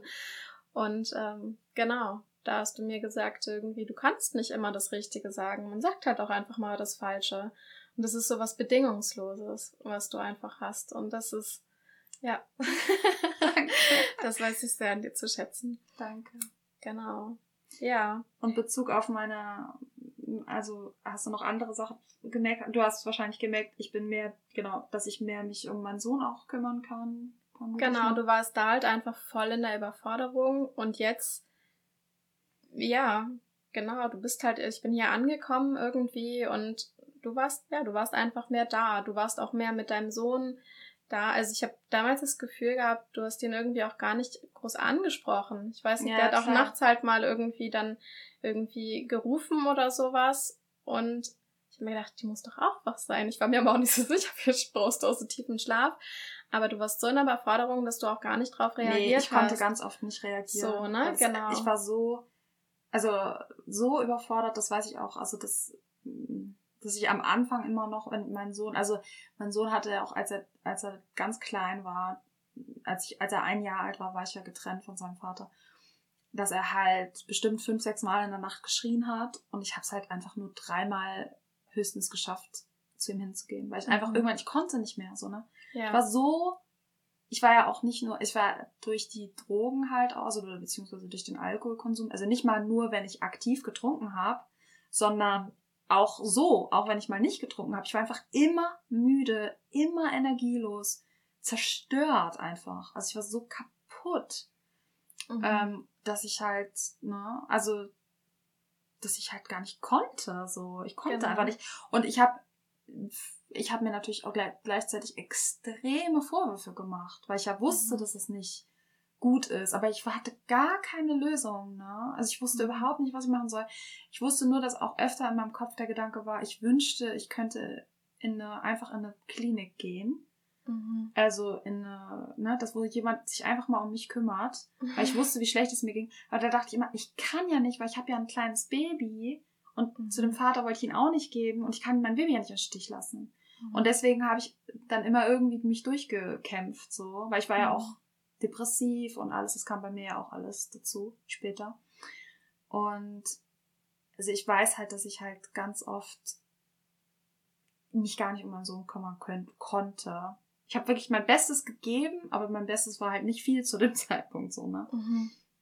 Genau, auch so der zu Grenzen eingefordert irgendwie, ne, ganz, ganz viel und auch da konntest du gar nicht auf ihn reagieren oder hast es auch einfach, ich hab, ja, dich einfach super kraftlos kraftlos war, wahrgenommen Wort, irgendwo, ja. ne, dass du gar nicht die Kraft dafür gehabt hättest, ihm eine Grenze dann zu setzen, weil dann hättest du es ja auch durchsetzen müssen und so. Oh, voll, das war und, für mich der Horror. Ja, mhm. genau, so, ne?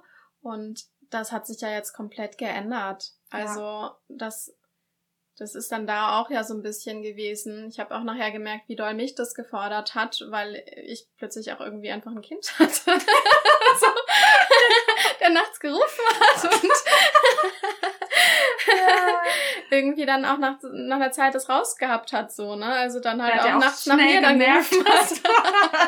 schnell gemerkt, oh, die hat, nur, die hat mehr Energie für mich und Aufmerksamkeit. Voll, genau. Dann halte ich mich mal an sie. Jetzt und er hat dann so voll an mir dran geklebt. Ja, und das voll. hast du ja jetzt auch gesagt. Du hattest voll. die Befürchtung, dass er eigentlich wieder voll direkt bei mir dran klebt. Und auch das, er ist zwar bei mir so, aber es ist nicht mehr dieses, dass ich das Gefühl habe, dass es mir auch super viel Energie zieht, ähm, weil ich versuche noch zusätzlich was aufzufangen, was, nee, klar, was klar. du ihm nicht, nicht geben kannst. Weil das, das machst du mittlerweile. Du ja. bist da, du besprichst Sachen mit ihm, du, du setzt Grenzen. Ähm, ja, ja, du bist halt einfach da. Ja. So, ne? Ja. Das ist. Und, und selbst da ist immer noch viel Potenzial. Also ich merke halt, also ich habe quasi in den anderthalb Jahren, wo ich nicht getrunken habe, ist quasi meine Energie, mein Energielevel quasi kontinuierlich nach oben gegangen. Ähm, dann nochmal die Ausnahme, wo ich dann beim Kaffeetrinken aufgehört habe und das hat mich ja nochmal in so ein Loch runtergezogen. Da, da hat dann aber ein Glück mein Partner das aufgefangen, ne? Also, dass Mhm. er dann äh, mir, mich sehr unterstützt hat. Ähm, aber selbst da bin ich auch schon bewusster gewesen, dass ich gemerkt habe, aha, okay, mein Körper, dem geht's gerade nicht gut und ich dann auch aktiv um Hilfe gebeten habe und nicht mehr so, ich weiß noch, als du da warst, da habe ich das also versucht, einfach irgendwie alles auf dich zu schieben und möglichst gar nicht so, Mhm. gar nicht so äh, viel drüber geredet. Also ich habe da noch nicht so offen gesagt, du Inra, ich habe, ich bin massiv überfordert, ich komme mit diesem Kind nicht klar, mach du das bitte mal. Also so habe ich das Mhm. ja nicht nicht so kommuniziert. Also ja, nicht ich ganz wusste das so. aber einfach. Ja, du wusstest das natürlich. Genau. Ja, klar. Genau, und das ist dann wieder das andere gewesen. Das ist super gut für mich gewesen, weil ich dadurch auch Grenzen setzen gelernt habe. Nochmal mehr irgendwo, ne? Weil ich auch Mhm. irgendwann gemerkt habe, puff, irgendwie habe ich ja auch gerade mit mir eigentlich ziemlich viel zu tun. So. und das ist sowieso mein Ding, dass ich immer ganz schnell gerne auch irgendwo dann rein jumpe und helfen und unterstützen möchte und dann da irgendwie über meine Grenzen rübergehe. Das habe ich aber auch im Laufe der Zeit gut gelernt, da zu gucken. Ich bin nachher doch auch dann wütend auch irgendwie geworden, auch auf äh, deinen Sohn und und auch zum Teil ein bisschen auf dich irgendwo und da bin dann aber ich habe da ganz viel meditiert und war mir dann war mir wieder klar, wann kommt diese Wut?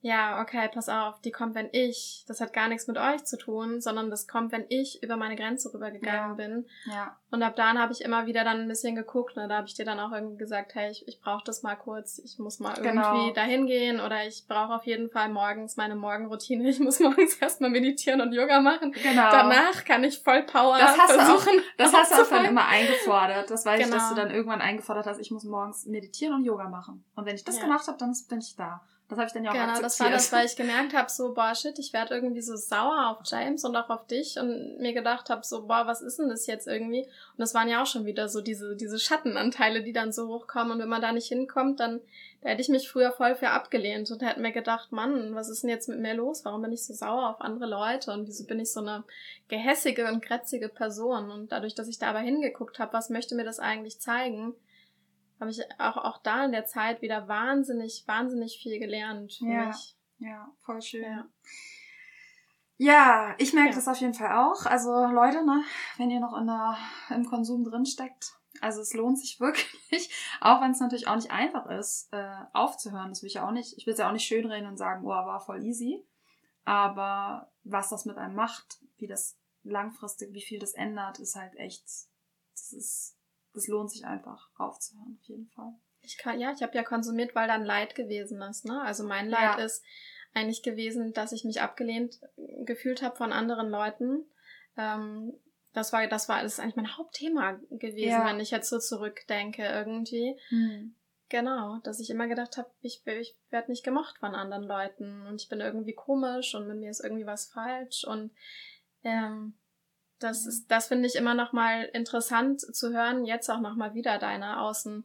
Ähm, Wahrnehmung. du hast mir das schon mal gesagt und ich habe das auch so nochmal von anderen Leuten und auch jetzt, wenn ich zurückreflektiere und mir denke so, oh mein Gott, wie muss ich da auf andere Leute gewirkt haben? Natürlich nehmen die Abstand. Mhm. So, ne? Also ich glaube, viele, viele auch, die das bewerten, aber auch viele, die es halt einfach überfordert.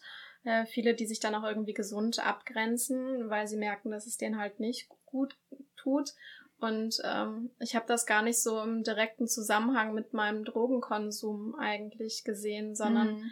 habe halt gedacht, dass das was mit mir als Person zu tun hat. Nee, so, ich ne? mochte dich, Also- ich mochte dich mega gerne, wenn du äh, nüchtern, also normal tagsüber Genau. warst. Und deswegen wollte ich auch mit dir zusammenziehen und so. Also es Mhm. war ja, ne?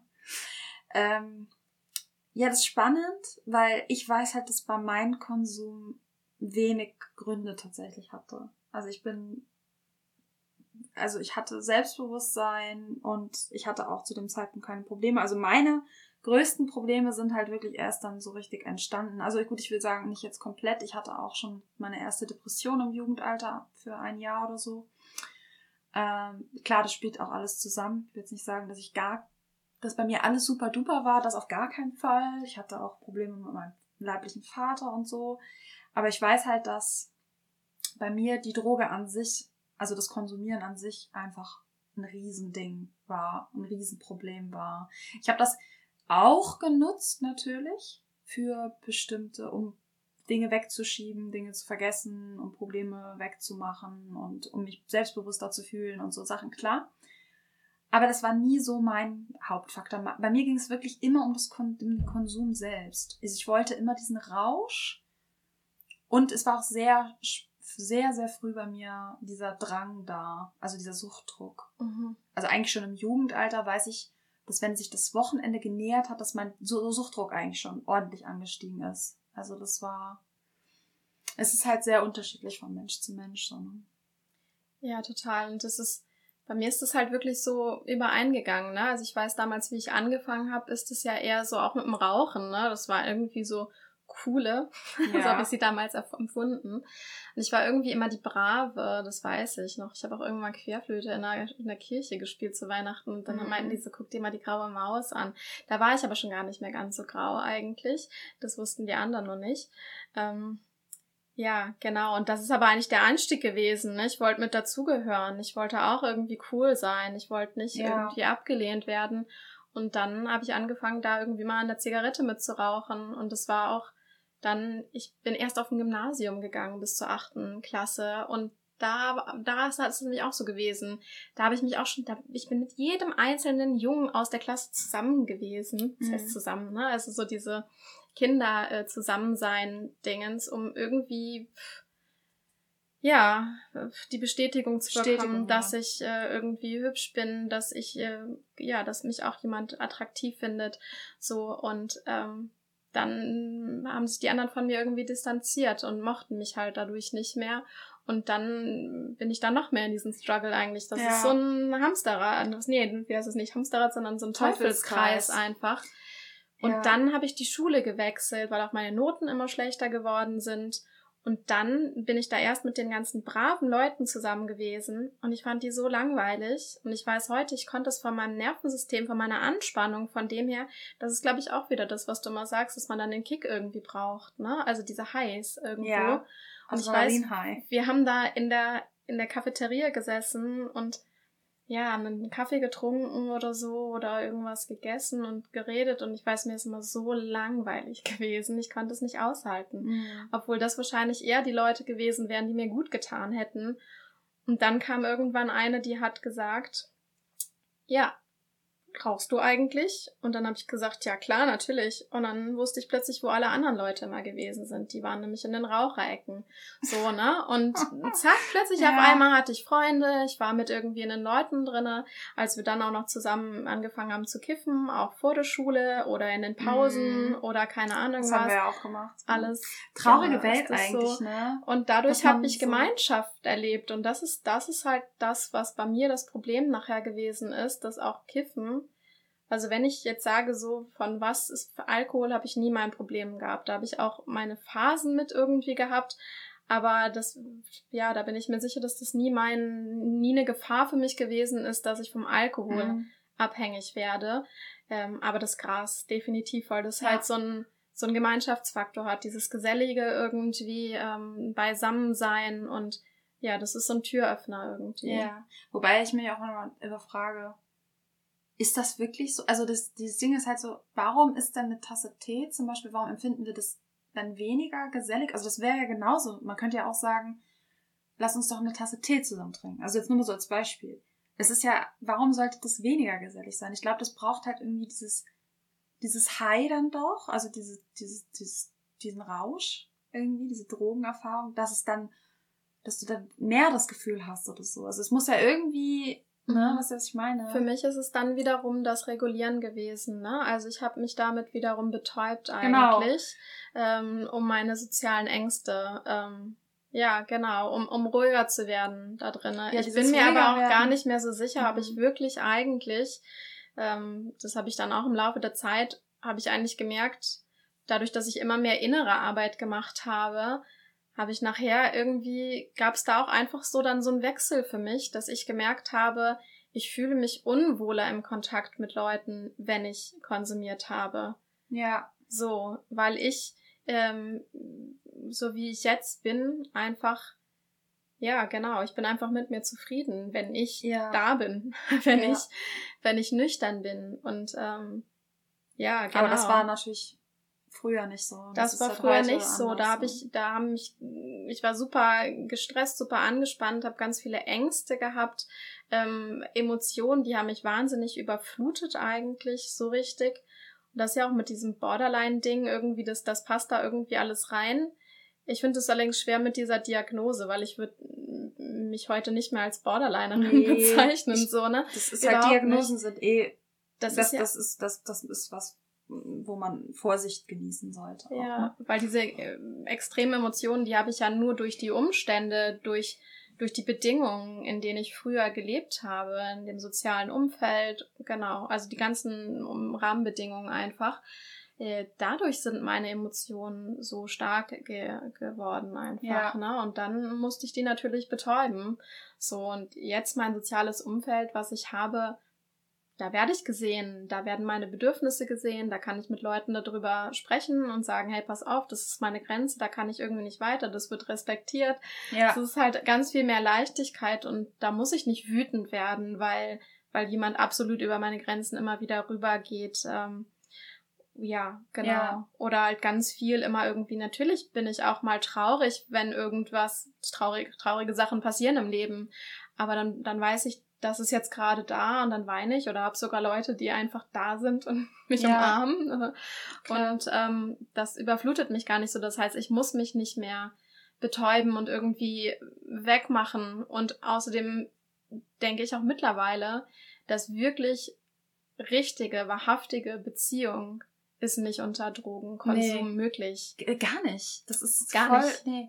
Also es kann natürlich, wenn du dann aufhörst, kann es natürlich sein, dass Freundschaften erhalten bleiben, aber es ist tatsächlich relativ selten der Fall, wenn man so Konsumfreunde hatte, weil man dann eigentlich erst merkst du ja, wenn du aufhörst, wer deine echten Freunde sind, wie du eigentlich auch selber eigentlich wirklich bist, was du eigentlich von Freundschaft erwartest, was du eigentlich brauchst, der andere auch und meistens lösen sich dann halt viele Freundschaften dann tatsächlich auf.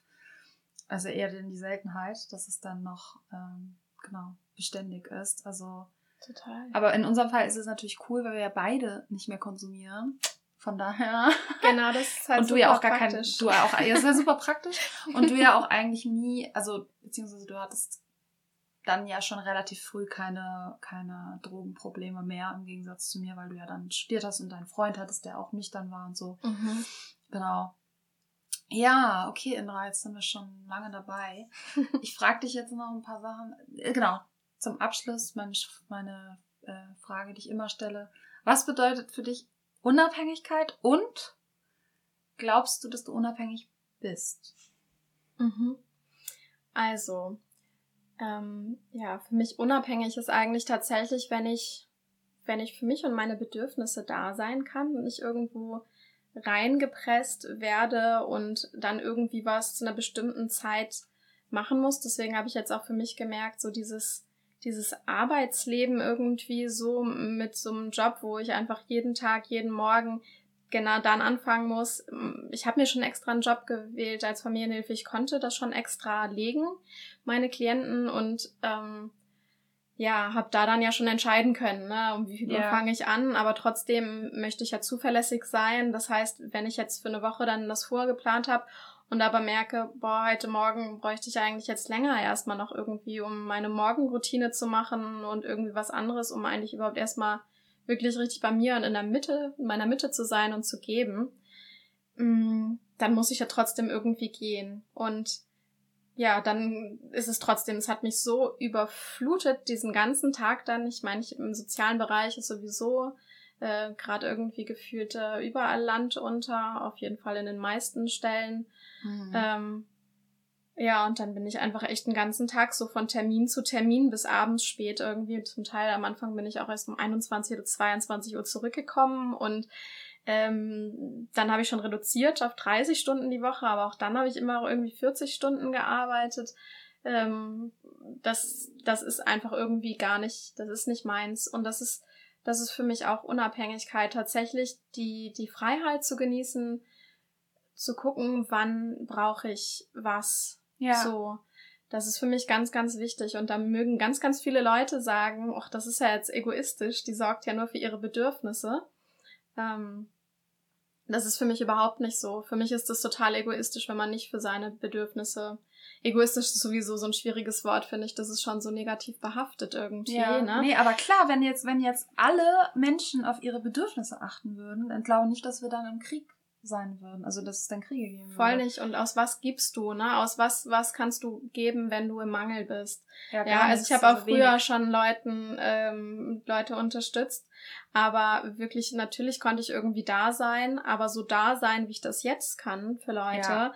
Ähm, dadurch, dass ich erstmal weiß, wie geht's überhaupt tatsächlich? Was ist der Weg zum mir geht's gut? Und es ist ja auch nicht, es geht einem gut und man muss dann nie wieder was machen, sondern es, für mich ist es eine Lebenseinstellung, dass man immer wieder guckt, ah, okay, was ist jetzt gerade bei mir los? Das brauche ich jetzt gerade. So, ja, und auch immer wieder mich, immer wieder meine Bedürfnisse zu stillen und einfach für mich zu sorgen. Ja. So, und wenn ich dann gebe, ja, dann gebe ich nicht um ja, aus dem Mangel, was macht man? Man gibt und man, man verlangt eigentlich auch irgendwie was zurück, eine Gegenleistung. Ja. Viele tun das auf jeden Fall. Ja. So, ne? Oder, oder um sich besser zu fühlen, um, um noch andere Leute zu sehen, alles natürlich unbewusst, denen es auch, den's noch schlechter geht, die noch hilfsbedürftiger sind, dass man sich so denkt, ach, hm, so schlimm ist es ja bei mir irgendwie gar nicht. Ja. Wenn ich aber wirklich meine Bedürfnisse gestillt habe, mit meinen Gefühlen umgehen kann, einfach, ja, für mich sorgen kann, und dann gebe, dann kann man halt wirklich einfach bedingungslos geben. Ja. Und dann kann ich bedingungslos auch für andere da sein, ohne dass ich was, also erstmal sehe ich viel klarer, was so der ganze Struggle bei den Leuten ist.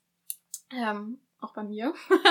ist ja nicht so, dass ich komplett äh, jetzt erleuchtet bin irgendwie, sondern ich habe auch noch meine Themen, an denen ich auch weiter arbeite. Nur dass es mittlerweile so ist, mir geht's gut. So. Aber das ist so schön. Ich finde das so erfüllend, diese innere Arbeit und da immer noch weiter zu gucken, wie man noch mehr auflösen kann. Und es öffnet sich, kennst du ja auch immer noch irgendwie was ja. Neues. Ja, so, es geht ne? immer weiter. Es geht einfach immer weiter. Aber mittlerweile ist es nicht mehr aus dem, oh mein Gott, mir geht's so schlecht, ich möchte unbedingt, dass es mir besser geht, sondern mir geht's gut und es bringt mir einfach super Spaß, äh, da noch weiter zu gucken irgendwie und, und weiter zu wachsen und bin da sogar richtig aufgeregt, wo es da noch hingehen kann. Und genau, das ist auf jeden Fall für mich, für mich Freiheit, auch das, das zu tun, was ich, was mir gerade gut tut, losgelöst von irgendwelchen gesellschaftlichen Vorstellungen oder mhm. sowas, ne? Also ich bin 35, da sind natürlich viele, die jetzt schon irgendwie Kinder haben und ein Haus gebaut und äh, verheiratet, am besten schon das zweite oder dritte Kind.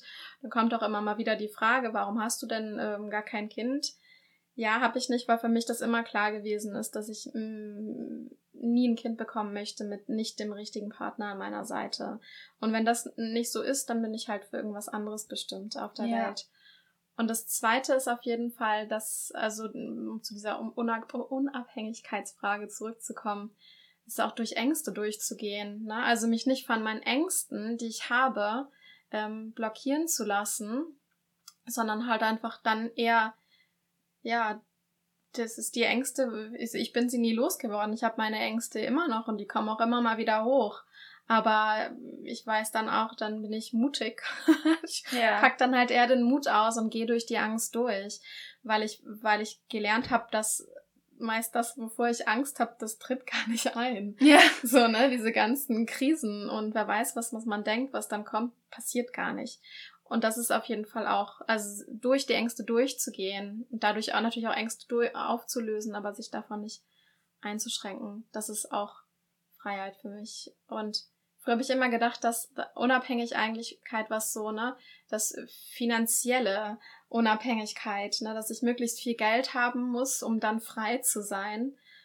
Und das ist aber genau das für mich, das ist das Hamsterrad. Ne? Da fängt es dann an, dass man irgendwie Angst hat und dass man auch aus dem Mangel heraus immer mehr irgendwie braucht, noch mehr arbeitet, da noch mehr eingebunden ist, eigentlich noch gestresster ist, noch weniger für sich sorgen kann und ähm, eigentlich gar nicht mehr frei ist dann dadurch, weil was ist genug? Ne? Also wenn man versucht auf der materiellen Ebene sein zufrieden zu sein, Natürlich ist es schön, eine gewisse, ne, ein gewisses Budget zu haben, habe ich auch, sonst könnte ich natürlich jetzt nicht einfach sagen, hey, ich kündige meinen Job und ja. äh, genau, bin mal einen Monat hier und gehe dann nach Australien und weiß auch noch gar nicht, äh, wie es danach weitergeht und vielleicht reise ich nochmal die Länder, die ich vorher reisen wollte und ich mache mich jetzt einfach selbstständig, ich habe ewig viele Ausbildungen gemacht.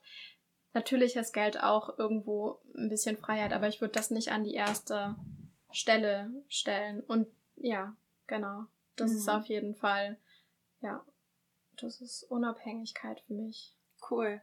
Kann ich mhm. auf jeden Fall so vieles unterstreichen oder wahrscheinlich alles, ja. Ja, und halt tatsächlich mir selbst Sachen geben zu können, ne? Also das innere Arbeit, diese innere Arbeit, die ich ge ge gemacht habe, um mich auch aus irgendwelchen toxischen Beziehungen zu befreien oder halt auch von Drogenkonsum, ähm, weil ich ich habe damals konsumiert, weil ich mir immer gewünscht habe, dass ich so offen mit Menschen bin, wie mhm. ich auf Drogen bin. Ja. So, ja. Ich meine, natürlich, deswegen bin ich dann auch immer weg gewesen, damit wer weiß, wie vielen Leuten, weil ich mich so gefreut habe, dass ich einfach ohne Angst, angstfrei auf Leute losgehen ja. konnte. Mhm.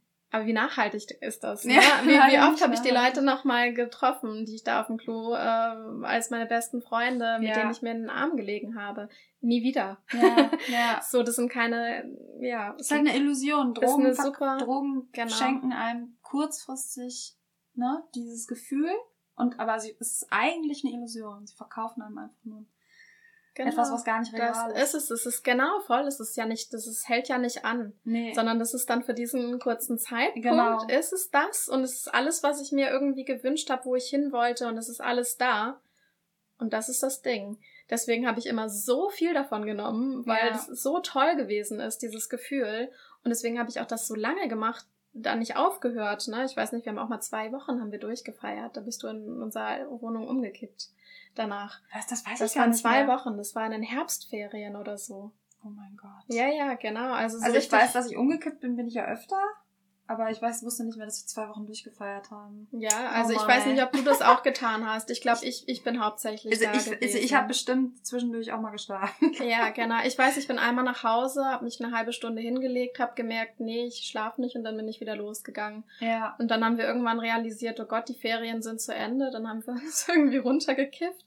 Und da bin ich nämlich auch fast auf dem Rückweg, bin ich auch irgendwie fast zusammengebrochen. Und das ist halt genau, das ist diese Illusion, ne? Und das ist für mich auch Unabhängigkeit. Ich habe gelernt, die Sachen in mir selbst ohne Drogen herzustellen. Also ja. einfach, genau, meine sozialen Ängste. Mh, mm, natürlich bin ich noch manchmal irgendwie in sozialen Kontakten irgendwie vielleicht ein bisschen aufgeregt oder nervös oder auch wenn man neue Leute kennenlernt. Aber ich glaube, das hat alles so einen normalen Charakter, ja. ne? Mhm. Einfach. Und genau, ich, ich ja. kann einfach offen mit Leuten sein mittlerweile. Ähm, ja, weil ich einfach meinen Selbstwert, meine Selbstliebe, Selbst, ja, Selbstbewusstsein, all das einfach durch innere Arbeit ja, mittlerweile herstellen kann. Voll schön. Ja. Voll schön, Indra. Genau. Wunderbar. Ich danke dir, dass du da warst. Es hat mich sehr gefreut. Und morgen fährst du ja leider. Ich bin jetzt schon traurig. Ja, aber, ich auch. aber wir sehen uns ganz bald wieder. Genau. Okay, dann würde ich sagen, Macht's gut. Und ja, bis bald. Vielleicht kommst du ja nochmal wieder irgendwann vorbei in unserem Podcast. Super gerne. Okay. Tschüss. Ciao.